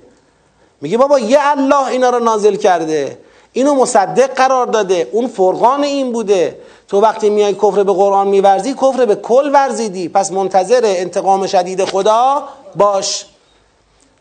این بیشتر سوگیری یک سیاق از فضای سخنش معلوم میشه. اون استخوانبندی در حقیقت قرضی و مقصودی بین سیاق ها رو رو فضای سخن. بیایم تو سیاق بعدی. باز فضای سخن اینجا چیه؟ اما الذین فی قلوبهم زیغ فیتبعون ما تشابه من. یعنی باز صحبت سر این نیستش که کی قرآن رو نازل کرده. سوال این نیست. اینا نمی‌خوان بگن خدا نازل نکرده که. اینا میگن اینا فتنه جویی تعویل طلبانه در حوزه متشابهات دارن. پس اون اولی شد کفر توراتی ها و انجیلی ها به قرآن.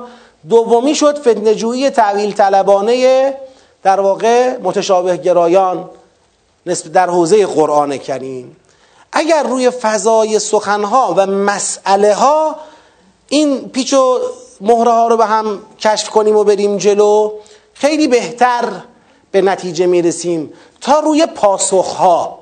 پاسخهایی که داره داده میشه این پاسخها خیلی وقتا کلیه خیلی وقتا مثلا فرض کنید لایه لایه و چند مرحله ایه ما دو مرتبه میریم تو وادی کسرات سوره چی میشیم؟ غرق میشیم آقا چی شد؟ توحید شد قرآن شد نبوت شد پیغمبر شد معاد شد جهاد شد انفاق شد ولی مسئله ها رو بکاویم بریم جلو نه می‌بینیم که تکلیف روشنه. خب. چرا؟ مهمه. بله. کاملا مهمه. برای همین ما تأکید می‌کنیم. بنده یکی از تأکیدهای همیشگیم این بوده. هیچ وقت نه در حوزه یک سیاق نه در حوزه سوره هیچ وقت عنوان جایگزینی برای اون سیاق یا سوره نیست. مثلا میگیم آقایون خب دیگه لازم نیست سوره آل امران رو بخونید. ما موفق شدیم دیویس آیه رو برای شما در یک صفحه یا دو صفحه آچهار چکار کنیم؟ خلاصه کنیم. این دو صفحه آچار رو بخونید انگار سوره آل امران رو خوندید. ما که این نمی‌خوایم بگیم. ما اتفاقا می‌خوایم بگیم یه راه بیشتر ندارید. سوره آل امران رو باید بخونید. با تمام عرض و طولش با تمام عظمتش با تمام دقتهایش. ما چه کمکی به شما می‌کنیم؟ کمک ما اینه به شما که اون اسکلت بندی بحث را که این چه مجموعه ای از مسائل را در چه نظامی حل کرده ما این رو به شما نشون میدیم. برید سوره آل عمران رو بخونید. در واقع ما تو عنوان دنبال اینیم. نمی‌خوایم با عنوان عنوانی که میدیم بگیم اون یکی چیزا مهم نیست. طریق حل مسئله مهم نیست. توحیدی که در حل مسئله آورده مهم نیست. قطعا مهمه. مهم بوده که آورده. یک کلمه غیر مهم ما تو یک سیاق نداریم. فقط می‌خوایم بگیم که حواست باشه از تمام حرفایی که تو این سیاق زده می‌خواسته این نقطه رو بزنه. این نقطه رو حواست باشه برو بخون. حالا بنده امروز در سال 1401 اینقدرشو فهمیدم؟ ممکنه دو سال دیگه بخونم خیلی بیشتر بفهمم. ممکنه یکی دیگه همین یه ماه دیگه بخونه. خیلی بهتر از ما بفهمه. دیگه هر برای فهمیدن و استفاده کردن هیچ وقت در قرآن بسته. حتی تو سیر مسائل. آقا ما امروز این سیر مسائل رو دیدیم. خود درک ما از سیر مسائل قرآن خیلی تابع خیلی چیزاست. الان یه بنده با قاطعیت عرض می‌کنم. اگر انقلاب اسلامی نشده بود اگر پیروز نشده بود اگر ما امروز حکومت اسلامی نداشتیم خیلی از این مسائلی که ما امروز داریم از این سوره ها درک می‌کنیم عمدتا برای ما قابل درک نبودن اصلا. نمی‌شد بفهمیم. می‌تونستیم این تصورای خامی بکنیم بریم جلو. اما اینکه این مسائل برای ما درک میشه خود درکش تابعی است از اینکه امروز یه وقایعی تو جامعه ما در جریان یک اتفاقاتی افتاده اینا ما رو روشن می‌کنه. پس همین درک نظام مسائلمون هم مطلق نیست. حالا فعلا تا اینجا این بحثمون رو داشته باشیم هنوز امکان ادامه بحث داریم تو این قسمت. پس فعلا سیاق دو را به سیاق یک با این بیان هم بسته دانستیم که قرآن موضوع مشترک این دو تا سیاقه. و می‌تونیم بگیم دو مرحله رو در ارتباط با قرآن کاویده. یکیش کفر به قرآن رو از جانب توراتی ها و انجیلی ها دومیش متشابه گرایی یا اون فتنجویی تعویل طلبانه در لغزشگاه متشابهات قرآن رو که در حوزه اسلام داره اتفاق میفته. دو تا آفت و آسیب در مواجهه با قرآن اینجا وجود داره. اما هنوز هم اینجا بنده تا, تا این لحظه گفتم فرضیه. هنوز این رو به عنوان یک نظر در همبستگی دو سیاق مطرح نکردم. می‌خوام گام به گام با هم جلو بریم. بعد ببینیم که آیا می‌تونیم روی این فرضیه وایسیم یا باید فرضیه رو عوض کنیم. فعلا اگر بخوایم بگیم سیاق دو به یک همبستگی دارد رو بحث قرآن دارد. سیاق سه میگه ان الذين كفروا لن تغنی عنهم تهدید کافران مکذب آیات الله. ببینید. والذین من قبلهم کذبوا به آیاتنا باز قل للذین کفروا ستغلبون و تحشرون الی جهنم. پس شد کافران مکذب. تهدید کافران مکذب آیات الله به بی سمر بودن اموال و اولادشان. چجور تهدیدشون کرد؟ گفتش که لن تغنی عنهم اموالهم ولا اولادهم. کدب آل فرعون. به بی سمر بودن اموال و اولادشان و گرفتاری به عذاب جهنم گفت ستغلبون. بله بگید اینجا. الله شدید فاخذهم الله بذنوبهم والله شدید العقاب. ستغلبون و تحشرون الی جهنم و بئس المهاد. به گرفتاری به عذاب جهنم و شکست در دنیا خود ستغلبونه پس تهدید کافران مکذب آیات الله به بی سمر بودن اموال و اولادشان و گرفتاری به عذاب جهنم و شکست در دنیا. کافران با آیات الله اموال و اولادشان مانع عذاب ایشان نخواهد شد و در این دنیا شکست خواهند خورد و روانه جهنم خواهند شد. الان ما می‌خوایم سیاق سه را با دو تا سیاق قبلی در حقیقت با سیاق دو فعلا با سیاق دو یه مقایسه بکنیم. اینجا تکذیبه. در حقیقت ما به سیاق سه که برخورد می‌کنیم سیاق سه ما را می‌برد از بین دو سیاق قبلی سراغ کدوم سیاق؟ سیاق یک. ما دو تا مبحث تو سیاقای قبلی داشتیم. یکی کفر به آیات الله را داشتیم. یکی هم متشابه گرایی یا اون فتنجویی تعویل طلبانه در حوزه متشابهات در لغزشگاه متشابهات قرآن رو داشتیم. این سیاق ناظر به کدومشه؟ ناظر به اولیه. کفر به آیات الله یعنی ما در این سیاق فتنجوی تعویل طلبانه رو نمی‌تونیم مستاق مکذب آیات الله یا کفر به آیات الله قرار بدیم. چرا نمی‌تونیم؟ به لحاظ الفاظ. بله اگر ما جزء اون کسانی بودیم که می‌خواستیم همش همه چی با هم جمع کنیم اینجا می‌تونستیم بگیم که بله این سیاق دارد می‌گوید که بالاخره متشابه گرایی یا فتنجوی تعویل طلبانه خودش مستاق چیه؟ کفر به آیات الله تکذیب آیات الله از اون باب این تهدید رو آورده اینجا. اما وقتی ما در گذشته دو سیاق داشتیم با دو لفظ متفاوت یکیش کفر به آیات الله رو مطرح کرد یکیش فتنجوی تعویل طلبانه در لغزشگاه متشابهات رو مطرح کرد. این کدوم لفظ رو داره؟ ان الذین کفروا. برو نگاه کن تو سیاق یک. سیاق یک رو ببین. بله. ان الذین کفروا به آیات الله. دو مرتبه بیاید سیاق دو که نداشت اینو سیاق سه رو ببینید. ان الذین کفروا باز رسید به اینکه کذبوا به آیاتنا. کفروا به آیات الله شد کفروا و کذبوا به آیاتنا. شد چی؟ کافران مکذب آیات الله. درسته؟ پس سیاق سه داره سیاق یک رو می‌زنه. این یه مقدار یه مقدار تشخیص ما رو در همبستگی سیاق یک و دو تحت تأثیر قرار میده. سیاق سه تشخیص ما رو در همبستگی سیاق یک و دو تحت تأثیر قرار میده. تشخیص ما در همبستگی سیاق یک و دو چی بود؟ تشخیص قبلیمون.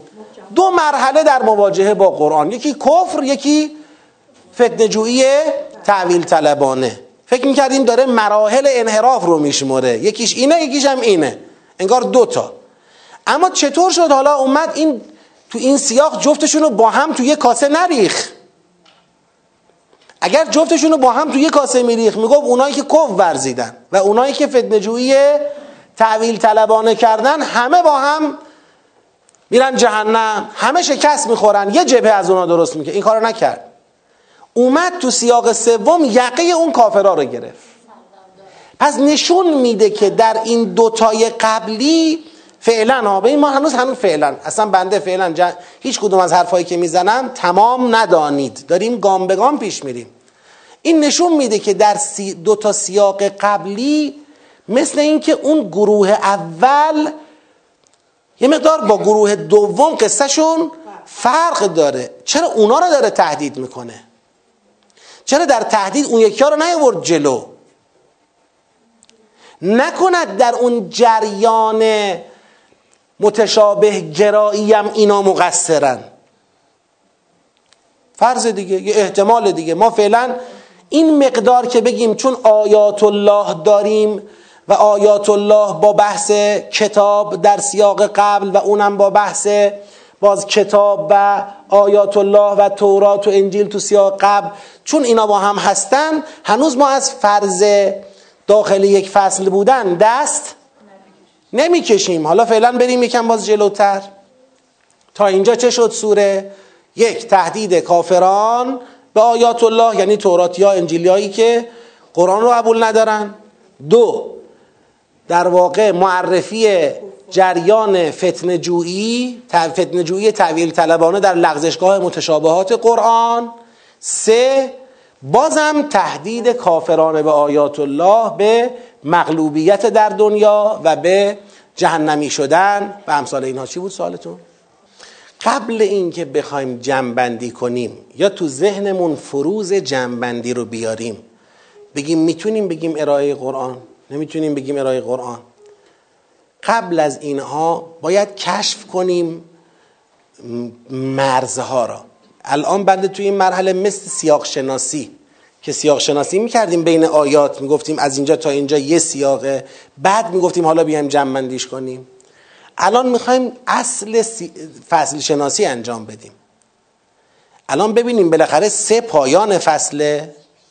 اگر پایان فصل بود اون وقت میایم ممکنه برسیم به عنوانی که شما فرمودید ممکنه عنوان رو تغییر بدیم هرچی. اما هنوز داریم رو فروز میریم جلو. بنده فعلا میگم فرض نمی‌تونم قاطعانه بگم سه شروع فصل جدیدیه. نه دیگه. همون چی که در سیاق یک مطرح بود در سیاق دو یه مرحله دیگرش مطرح بود تو سیاق سه باز همون مرحله یک را زده. الان باز یه قدم بریم جلوتر.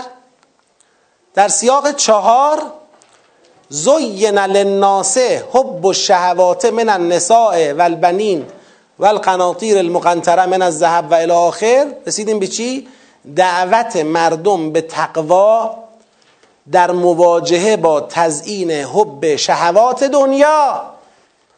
آقا حب شهوات دنیوی برای آدما چی شده؟ زینه تزیین شده. مردم باید چیکار کنن که از دام حب و شهوات نجات پیدا کنن؟ قل اعنبئکم به خیر من ذالکم للذین تقوا عند ربهم جنات. مردم اگر تقوا پیشه کنن بهتر از این شهوات دنیا به اونا داده خواهد شد.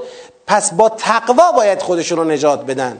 پس این آیات دعوت کرد مردم را به چی؟ به تقوا. در مواجه شدن با تزیین حب شهوات دنیا. بهشت صاحبان تقوا بهتر از حب شهوات دنیاست.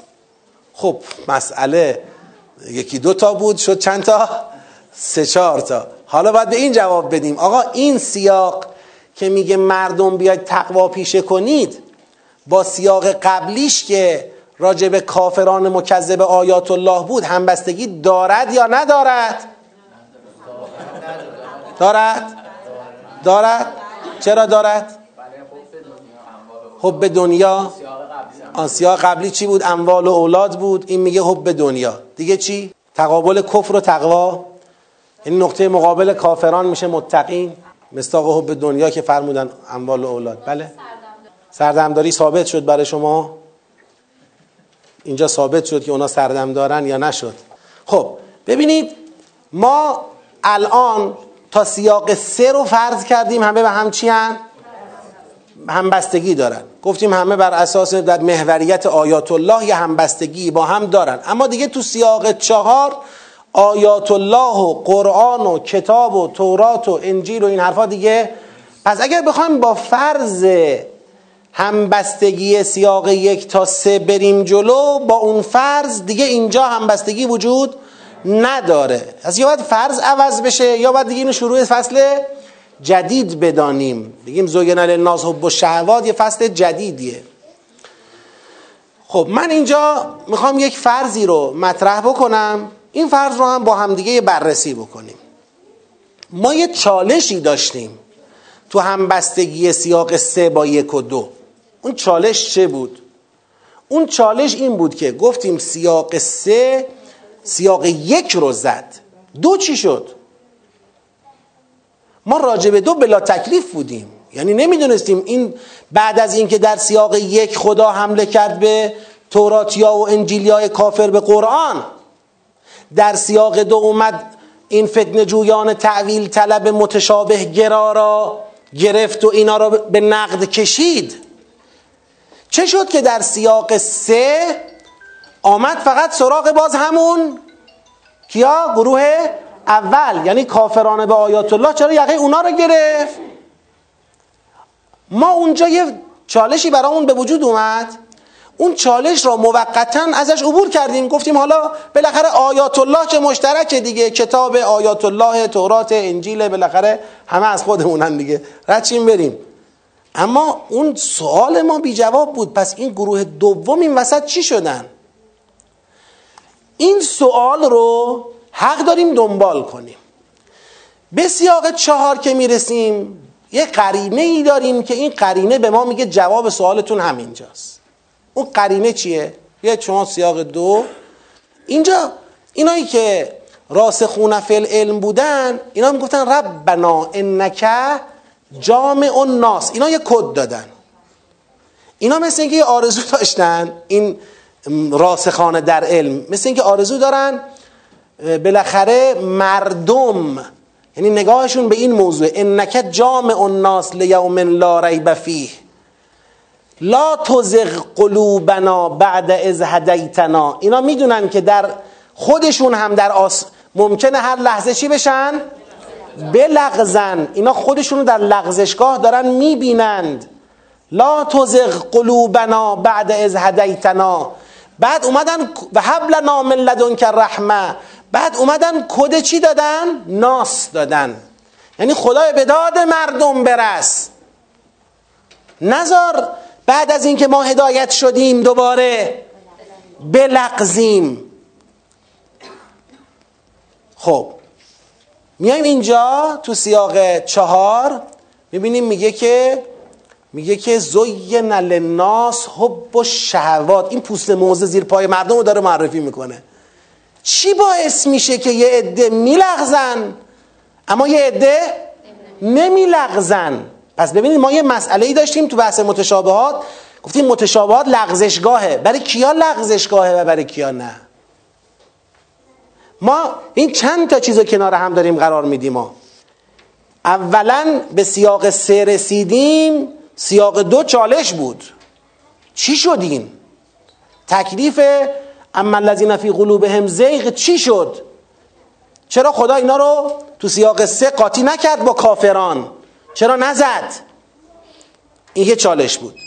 مسئله دوم ما که ما رو به این نقطه میرسونه اینه. در سیاق سوم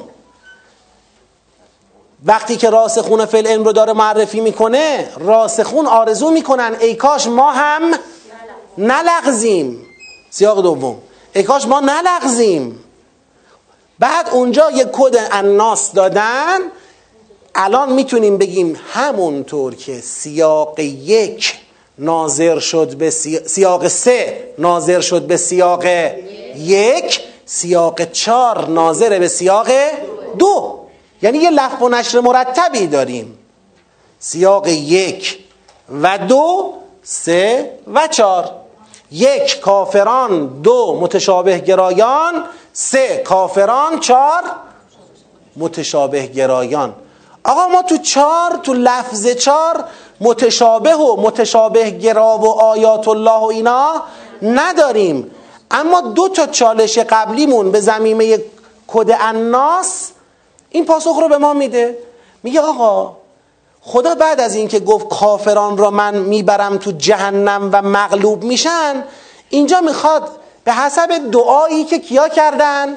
راسخون فل علم کردن. ربنا لا تزغ قلوبنا بعد اذ هدیتنا و هب لنا من رحمه انك انت الوهاب. ربنا انك جامع الناس لیوم لا ریب فیه. و آخر. این می‌خواد بره به این نکته اشاره کنه. بگه اون پوست موزه زیر پای مردم که اونا رو تو وادی متشابهات میلغزاند حب و شهوات است. من النساء و البنین و القناطیر المقنطره و من الذهب والفضة والخیل المسومة والانعام والحرس ذالک متاع الحیات الدنیا. والله عنده حسن المعاب قل اعنبئکم بخیر من ذالکم اونایی که گفتید نمی‌خوایم بلغزیم. گوش بدید. اعنبئکم بخیر من ذالکم للذین تقوا عند ربهم جنات. تقوا تقوا همسنخی دارد با حوزه کفر یا همسنخی دارد با حوزه متشابهات و محکمات؟ با محکمات و متشابهات. چون اونچه با حوزه کفر همسنخی داره ایمانه. کفر در مقابل چیه؟ ایمانه. تقوا هست که در حوزه ایمان به کار میاد. پس یه مرحله اصل روبرو شدن با قرآن بود کفر و ایمان. یه مرحله تو حوزه قرآن گرفتار متشابهات نشن تقوا. آقا تقوا پیشه کنید. اینها بعد جالبه اینجام جالبه. جنات تجری من تحت الانهار خالدین فیها و ازواج مطهره و روان من الله و الله بصیر بالعباد الذین یقولون ربنا. این ربنا باز داشت. سیاق دو. اون راسخون سیاق دو در چه حالی ازشون خدافزی کردیم تو سیاق دو؟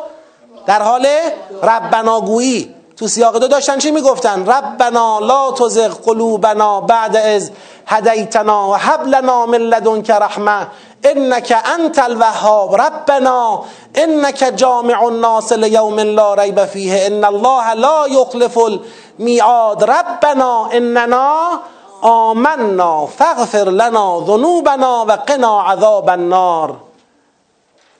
این بازم یک کد دیگه.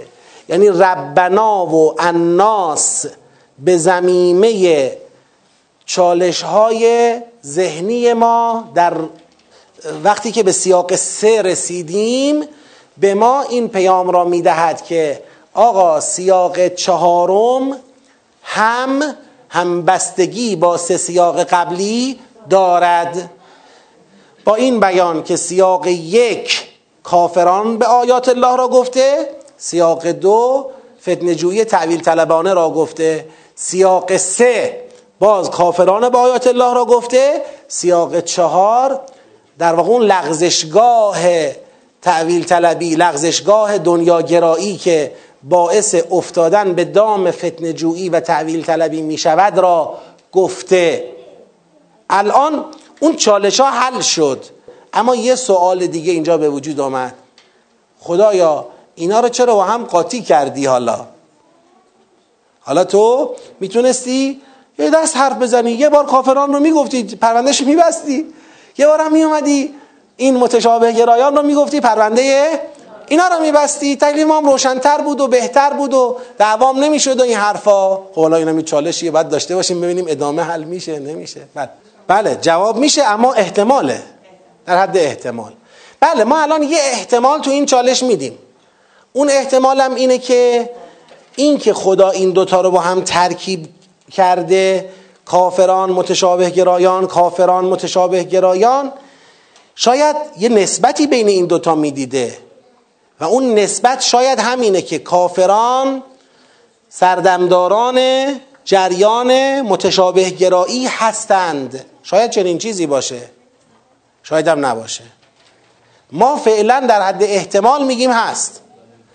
بله الان بنده که آینده سوره رو می‌دونم و خبر دارم که کافرانه به آیات الله یعنی توراتیا و انجیلیای اینجا قرار چطور بیفتن به جون مؤمنان که مؤمنان را بلغزونن و مؤمنان را به وادی کفر بکشانند که مفصل دیگه یعنی یه بخش عظیمی از آیات سوره جر تلاش کافران اهل کتاب است برای لغزوندن کیا؟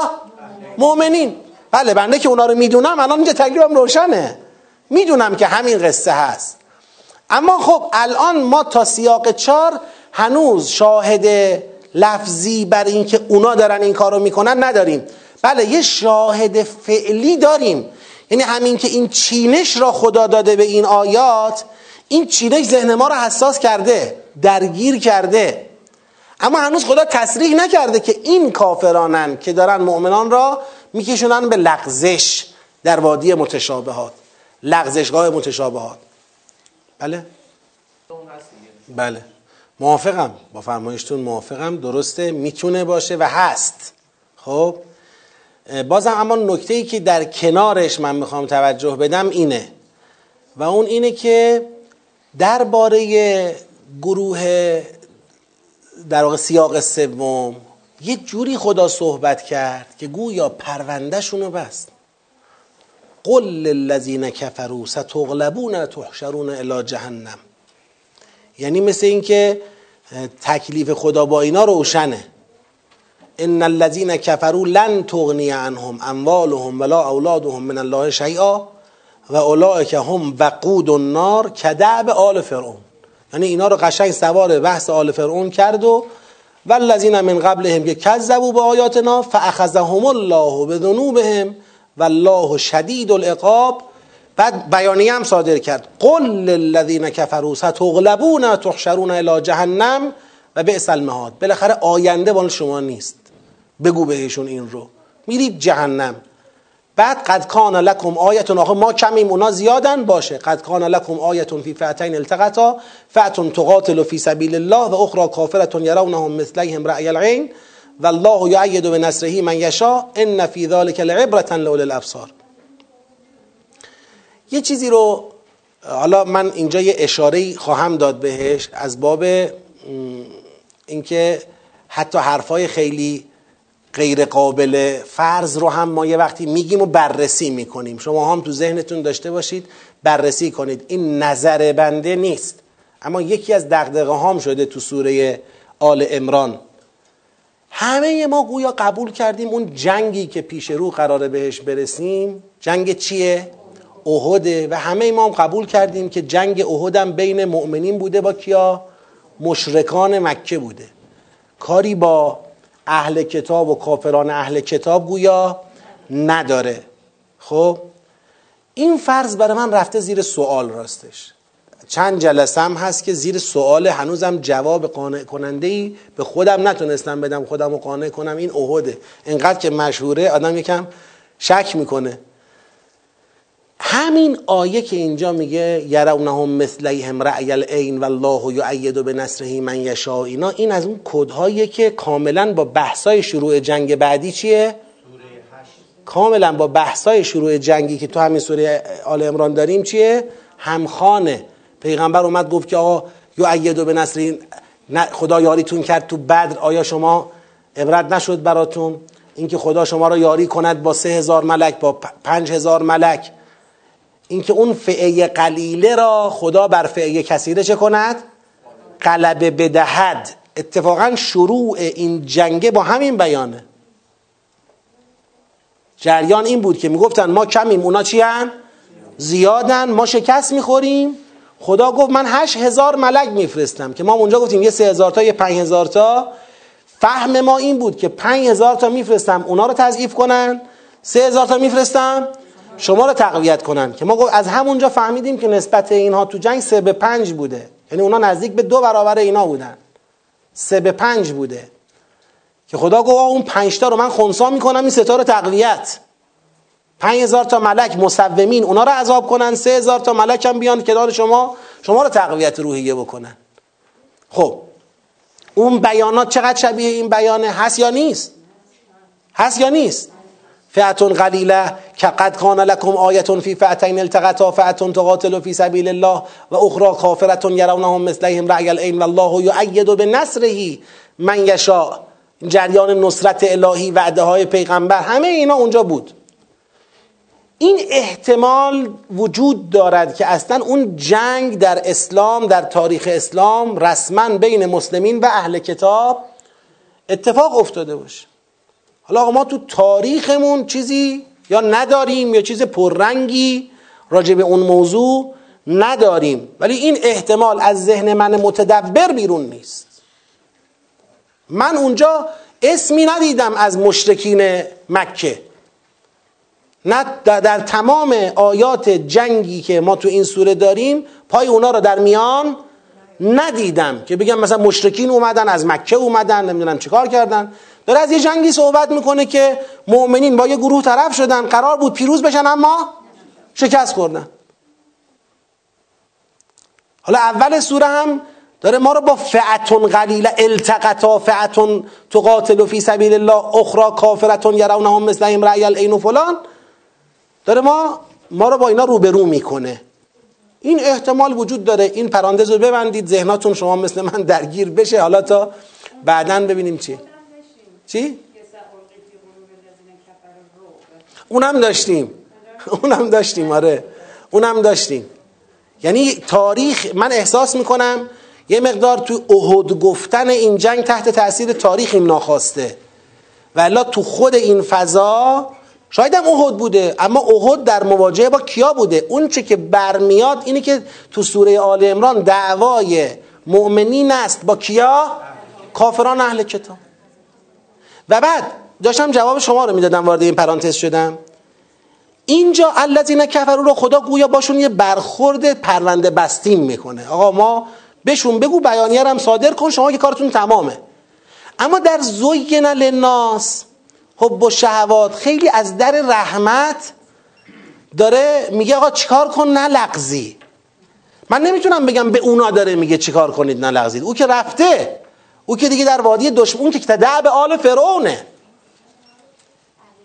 در همون سیاق یک هم خدا راجع به اینا حرف زد گفت والله عزیز زنتقام والله شدید العقاب. یعنی مثل اینکه اول سوره ممکنه اول سوره آخر نازل شده ها. من فعلا راجع به زمان نزولش حرف نمی‌زنم. سیاقهای اول سوره ولی یه سیاقهاییه که تکلیف گویا روشنه با کافران. اما سر متشابه گرایان همون در سیاق دوش هم خدا تهدید به عذاب نکرد. فقط گفت اما الذین فی قلوبهم زیغ فیتبعون ما تشابه منه ابتغاء الفتنه و ابتغاء تعویله بعد اون یکی ها رو معرفی کرد و دعای راسخون رو آورد. هیچ چیزی نگفت من شما رو جهنم می‌برم نمی‌برم کتک می‌زنم نمی‌زنم. لذا ما مثلا نیوردیم تهدید متشابه گرایان تهدید لسان تهدیدی نداشت لسان تبیینی داشت. سیاق چارم لسانش لسان هدایتگریه لسان شف... شفقته آقا اینجوریه ها. تقوا پیشه کنید به مغفرت برسید اون آخرت رو ببینید. اونی که به شما عرض کردم بله می‌تونیم فرض کنیم که ناس در اینجا انقدر عمومیت داره که شامل حال همه است. شما چرا ناس رو محدود کنی به مؤمنان به قرآن؟ دلالت کلی و دلالت استقلالی این آیه طوری است که همه رو در بر می‌گیره. منم مقرم درستم هست حرفی توش نیست. اما تو نگاه ارتباطی ما کجا رو داره می‌زنه؟ نکته اینه. حرف کلی درستی است که بر همه جا تطبیق می‌کنه همه هم در بر می‌گیره. اما در نگاه ارتباطی ما این حرف داره اون نقطه نگرانی از لغزیدن در وادی متشابهات را پوشش میده. نه نقطه کفر به آیات الله را که دو, دو جمله قبلتر پروندهشون رو بستیم با شدیدترین الفاظ و قویترین موضع ممکن. راسخون فی العلم را که بله می‌تونیم بگیم خودشون دارن دعا می‌کنن ربنا لا تزغ قلوبنا بعد از هدیتنا. اما این اولو الباب و تفکیک کردید اونو نفهمیدم چی شد. خب دیگه. از بین هر کس که اهل لب باشد متذکر می شود اون اولو الالباب رو یه گروه دیگه قرار نمیده. یعنی شرط تذکر پذیری و در راه راسخون قرار گرفتن صاحب لب یعنی عقل سالم و قلب سالم بودن است. ما که در همون سیاق در همون سیاق دو ما عرض کردیم که اصلا جریان در واقع راسخون فی العلم بله می‌تونیم بگیم بارزترین و کاملترین مستاق راسخون فی العلم کیان؟ اهل بیت علیهم السلام هند. اما اینکه راسخون فی العلم اهل بیتند منحصرن اون در فرضی بود که کسی راسخون رو عطف کنه به الله. بگه و ما یعلم و تعویله الا الله و راسخون فی العلم. در حالی که ما گفتیم نه الراسخون شروع جمله جدید استدلالاشو کردیم دیگه در دور گذشته در دور اول. ما گفتیم اهل بیت علیهم السلام در اون سیاق جانشین الله هند و ما یعلم و تعویله الا الله. حالا به من بگید ببینم علم به تعویل رو الله به کیا میده؟ به کی میده؟ به رسول. از رسول به کیا به ارث می‌رسه؟ به اهل بیت. اهل بیت علیهم السلام اونجا زیل الله قرار می‌گیرن نه عطف به الله شده باشند. که حالا چرا اونجا اسم رسول و اهل بیت را نیاورد؟ بگه و ما یعلم تعویله الا الله و رسول و راسخون چرا این کارو نکرد؟ به خاطر اینکه اونجا داشت بنیاد مطلب را میریخت. هنوز نمی‌خواست بیاد رو مصادیق اما بعدا تو سوره میاد روی مصادیق. اینا رو دیگه بحثاشو قبلا کردیم تکرار نمی کنیم بنابراین فعلا ما تا سیاق چهارم آمدیم هنوز اون همبستگی بین سیاقی را داریم. یه سیاق بریم جلوتر. سیاق پنج آیه هجده تا بیست و پنج. همون سیاق شهد الله انه لا اله الا هو و الملائکه و اولو العلم قائما بالقسط. لا اله الا هو العزیز الحکیم. ان الدین عند الله الاسلام. و مختلف الذین اوتوا الكتاب الا من بعد ما جاءهم العلم بغیا بینهم. و من یکفر به آیات الله فان الله سریع الحساب فان حاجوک فقل اسلمت وجهی لله و من اتبعن و قل للذین اوتوا الكتاب والأمیین ااسلمتم فان اسلموا فقد اهتدوا و ان تولوا فانما عليك البلاغ والله بصیر بالعباد. ان الذين يكفرون بآیات الله و یقتلون النبیین بغیر حق. و یقتلون الذين یأمرون بالقسط من الناس فبشرهم بعذاب علیم أولئك الذين حبطت أعمالهم في الدنيا والآخرة. و ما لهم من ناصرین ألم تر إلى الذين أوتوا نصيبا من الكتاب؟ يدعون إلى كتاب الله ليحكم بينهم ثم يتولى فريق منهم وهم معرضون. ذلك بأنهم قالوا لن تمسنا النار إلا أياما معدودات. وغرهم في دينهم ما كانوا يفترون فكيف اذا جمعناهم ليوم لا ريب فيه ووفيت كل نفس ما كسبت وهم لا يظلمون این سیاق چه بود؟ دعوت به اسلام و قسط در برابر محاجه کتاب داده شدگان کافر زیاده خواه و تهدید معکد کافران اسلام گریز و قسط ستیز. دین نزد خدا اسلام یعنی قیام به قسط مبتنی بر توحید است. کتاب داده شدگان زیاد خواه به رغم علم به این حقیقت در برابر آن می ایستند. آنان را به اسلام دعوت کن و اگر نپذیرند مستحق عذاب سخت الهی هستند خب حالا بگید ببینیم همبستگی ادامه دارد ندارد. تکلیف سیاق یک تاشار روشن می‌کنه که اینا سردمدار جریان در واقع کفرند و متشابه گرایی آتیش متشابه گرایی از گور اینا بلند میشه. خب دیگه. خب؟ با سیاق یک.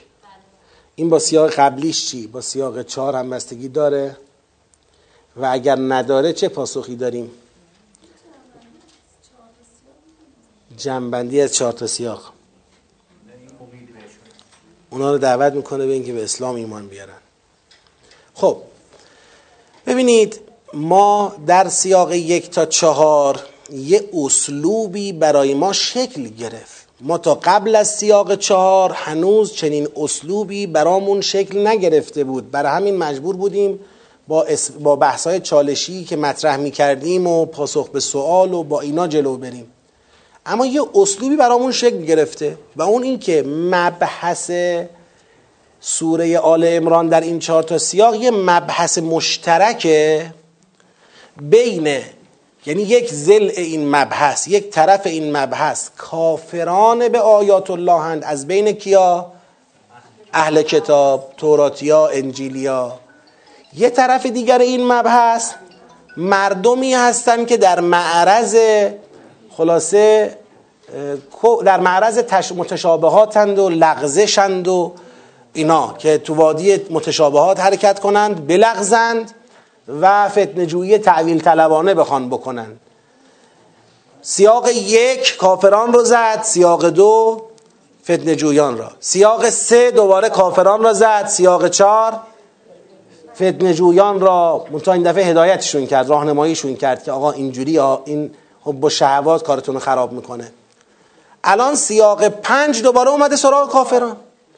یعنی ما اگر اون جریان کفر به آیات الله را که مال الذین اوتل کتاب بوده مال توراتیا و انجیلیا بوده و تا به حال دو تا سیاق براش تو سوره داشتیم سیاق اول و سیاق سوم الان در یک نظم معهود و متوقعی دوباره اومدیم سر وقت اینا. یعنی اتفاق جدیدی که بخواد به ما پالس بده که این سیاق جداست این شروع فصل جدیده ما اینجا نمی‌بینیم. بله داره بحث رو تکمیل می‌کنه. جریان قسط را داره به مباحث قبلی اضافه می‌کنه که بگه دعوا سر چی شکل گرفته. اینا که در مقابل آیات الله موضع گرفتن این دلیل موضع گیریشون چی بوده؟ چه روحی در قرآن قرار احیا بشه که اینا تحملش نمی‌کنن و می‌خوان در مقابلش بیستن؟ اصطلاحا چه مرضی؟ داشتند که با وجود مصدق بودن قرآن با وجود فرقان بودن کتاب های خودشون نسبت به قرآن بازم حاضر نشدن به قرآن ایمان بیارن. چه مسئله ای داشتن؟ مسئله اونا این بوده که اسلام حقیقی توحید منتهی به قسط است. اونا حاضرن توحیدشو بزنن هر طور می‌خوان تفسیر کنن توحید را. که خلاصه سر از قسط در نیارن. چون می‌دونن جریان قسط با منافع اونها همخانی ندارد. اینا حاضرن پیغمبران رو بکشن آمرین به قسط را هم بکشن اما به اسلام و به کتاب ایمان نیارن. اینا اینطور آدم پس اگر این جبه بندی در سیاقهای قبلی در مقابل الذین کفرو دیده شده یک بار با عبارت شدید العقاب یه بار با عبارت عزیز انتقام یک بار با عبارت نمی‌دونم جهنم با عبارت های سنگین سیاق سوم. الان داره روشن می‌کنه که آقا اینطوریه.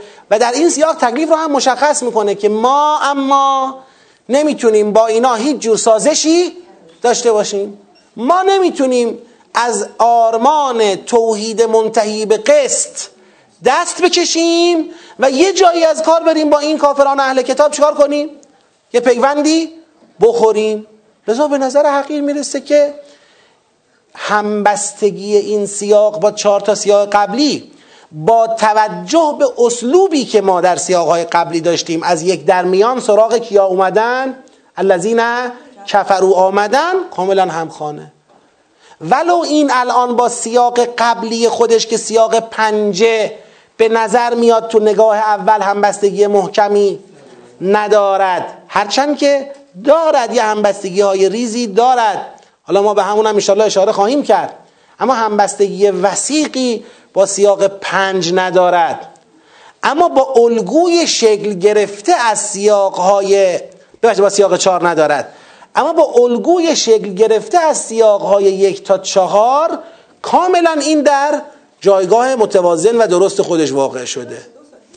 بله این یکی از اون نقطه هاییه که نه به شکل وسیق و محکم ولی یک بازم کدی از الناس اینجا داریم با همون روی کرده مثبتش. با همون روی کرده مثبتش.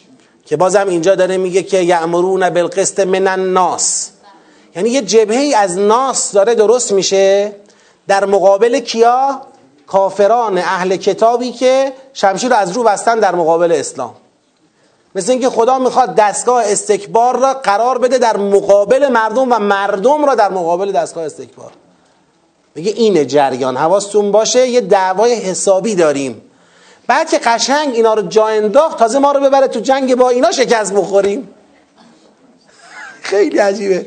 بریم تو جنگ. اگر این فرضیه درست از آب در بیاد هنوز من روش قاطع نیستم ولی اگر درست از آب در بیاد این همه سخنرانی بکنه بعد بگه خب حالا حمله.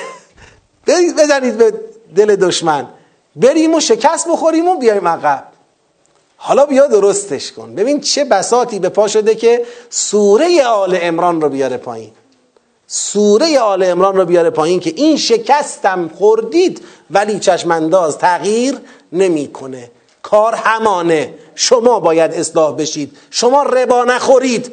شما درست باشید. شما فشل نداشته باشید. شما تنازع نکنید. شما اسیان نکنید. شما فتنه جویی نکنید. شما تبعیت از متشابهات نکنید. شما تابع پیغمبر باشید. شما محکم باشید. شما امید داشته باشید. شما صبر کنید. شما مصابره کنید. شما مرابطه کنید. شما یارکشی کنید. شما امر به معروف کنید. شما نهی از منکر کنید. همش شما. شماها جبهتون رو محکم کنید. شکستم خوردید تقصیر خودتون بود. خدا همون کار رو می‌خواد بکنه. سوره رو تا ته رفتیم. السلام. بله قرح. قرح. قرح زخمه. زخم خوردید. آره اینم دقت خوبیه. اسم شکست نیست. اونم ما اگر بخوایم دقت بکنیم تو الفاظ جا داره کلمه شکست هم اونجا تغییر بدیم. در واقع شکست هم نیست. زخم خوردید دیگه. اونم. به تربیت خودتون به اصلاح خودتون و بحثای دیگه. حالا انشالله باز بفرمایید. بله این مطلبتون می‌تونه یعنی مطلب قابل تحمل و قابل توجهیه. اما اضافه شدن یک عنوان یا یک تعبیر به تعابیر قبلی نمی‌تونه به تنهایی کفایت کنه برای شروع فصل. ما اگر این رو بپذیریم که در چهار سیاق اول سوره یه جبه بندی به وجود آمده یه طرف کافرانن یه طرف مردمی که در معرض لغزشند. این جبه بندی رو اگر بپذیریم این سیاق در ادامه همون بحث قرار می‌گیره. ولو با یه روی کرده جدید. اصلا روی کرده جدید لطف این سیاقه. اینو باید بپذیریم. یعنی این سیاق یه چیزی آورده که قبلا نبود. قسط و اسلام و کلمات محاجب و کلمات اینطوری رو پیش آورده که اینا قبلا نبود. اینا نشون میده یک به قول شما یک فرازی حالا من بگم یک قولی نمی‌دونم گفتار جدیدی اینجا داره گشوده میشه که تا به حال نبوده. این درسته. اما در حد فصل ارزیابیش نمی کنیم که بگیم یه دیوار کشیده شد. فصل یعنی چی؟ دیوار فصل جدایی. اون تموم شد حالا یه بحث دیگه ای داره شروع میشه. نه. این همون بحث رو داره بهش می‌پردازه به یه شکلی. انشاءالله که موفق و معید باشید. فقط این که ما حالا چهار تا پنج تا سیاق رو فعلا تعیین تکلیف کردیم. لطفی که خواهید فرمود اینه. لطفا تو این قسمت مباحثات و مطالعاتتون رو بیشتر کنید. قبل از حضور در جلسه سعی کنید که راجب قضاوت کنید راجب سیاقها. وجود یا عدم وجود همبستگیشون با گذشته. تا تو جلسه استفادهتون انشالله بیشتر و بهتر باشه. جهت تعجیل در فرج امام زمان علیه السلام شادی قلب نازنین اون حضرت و سلامتی وجود مقدسشون اجماعا صلوات ختم بفرمایید.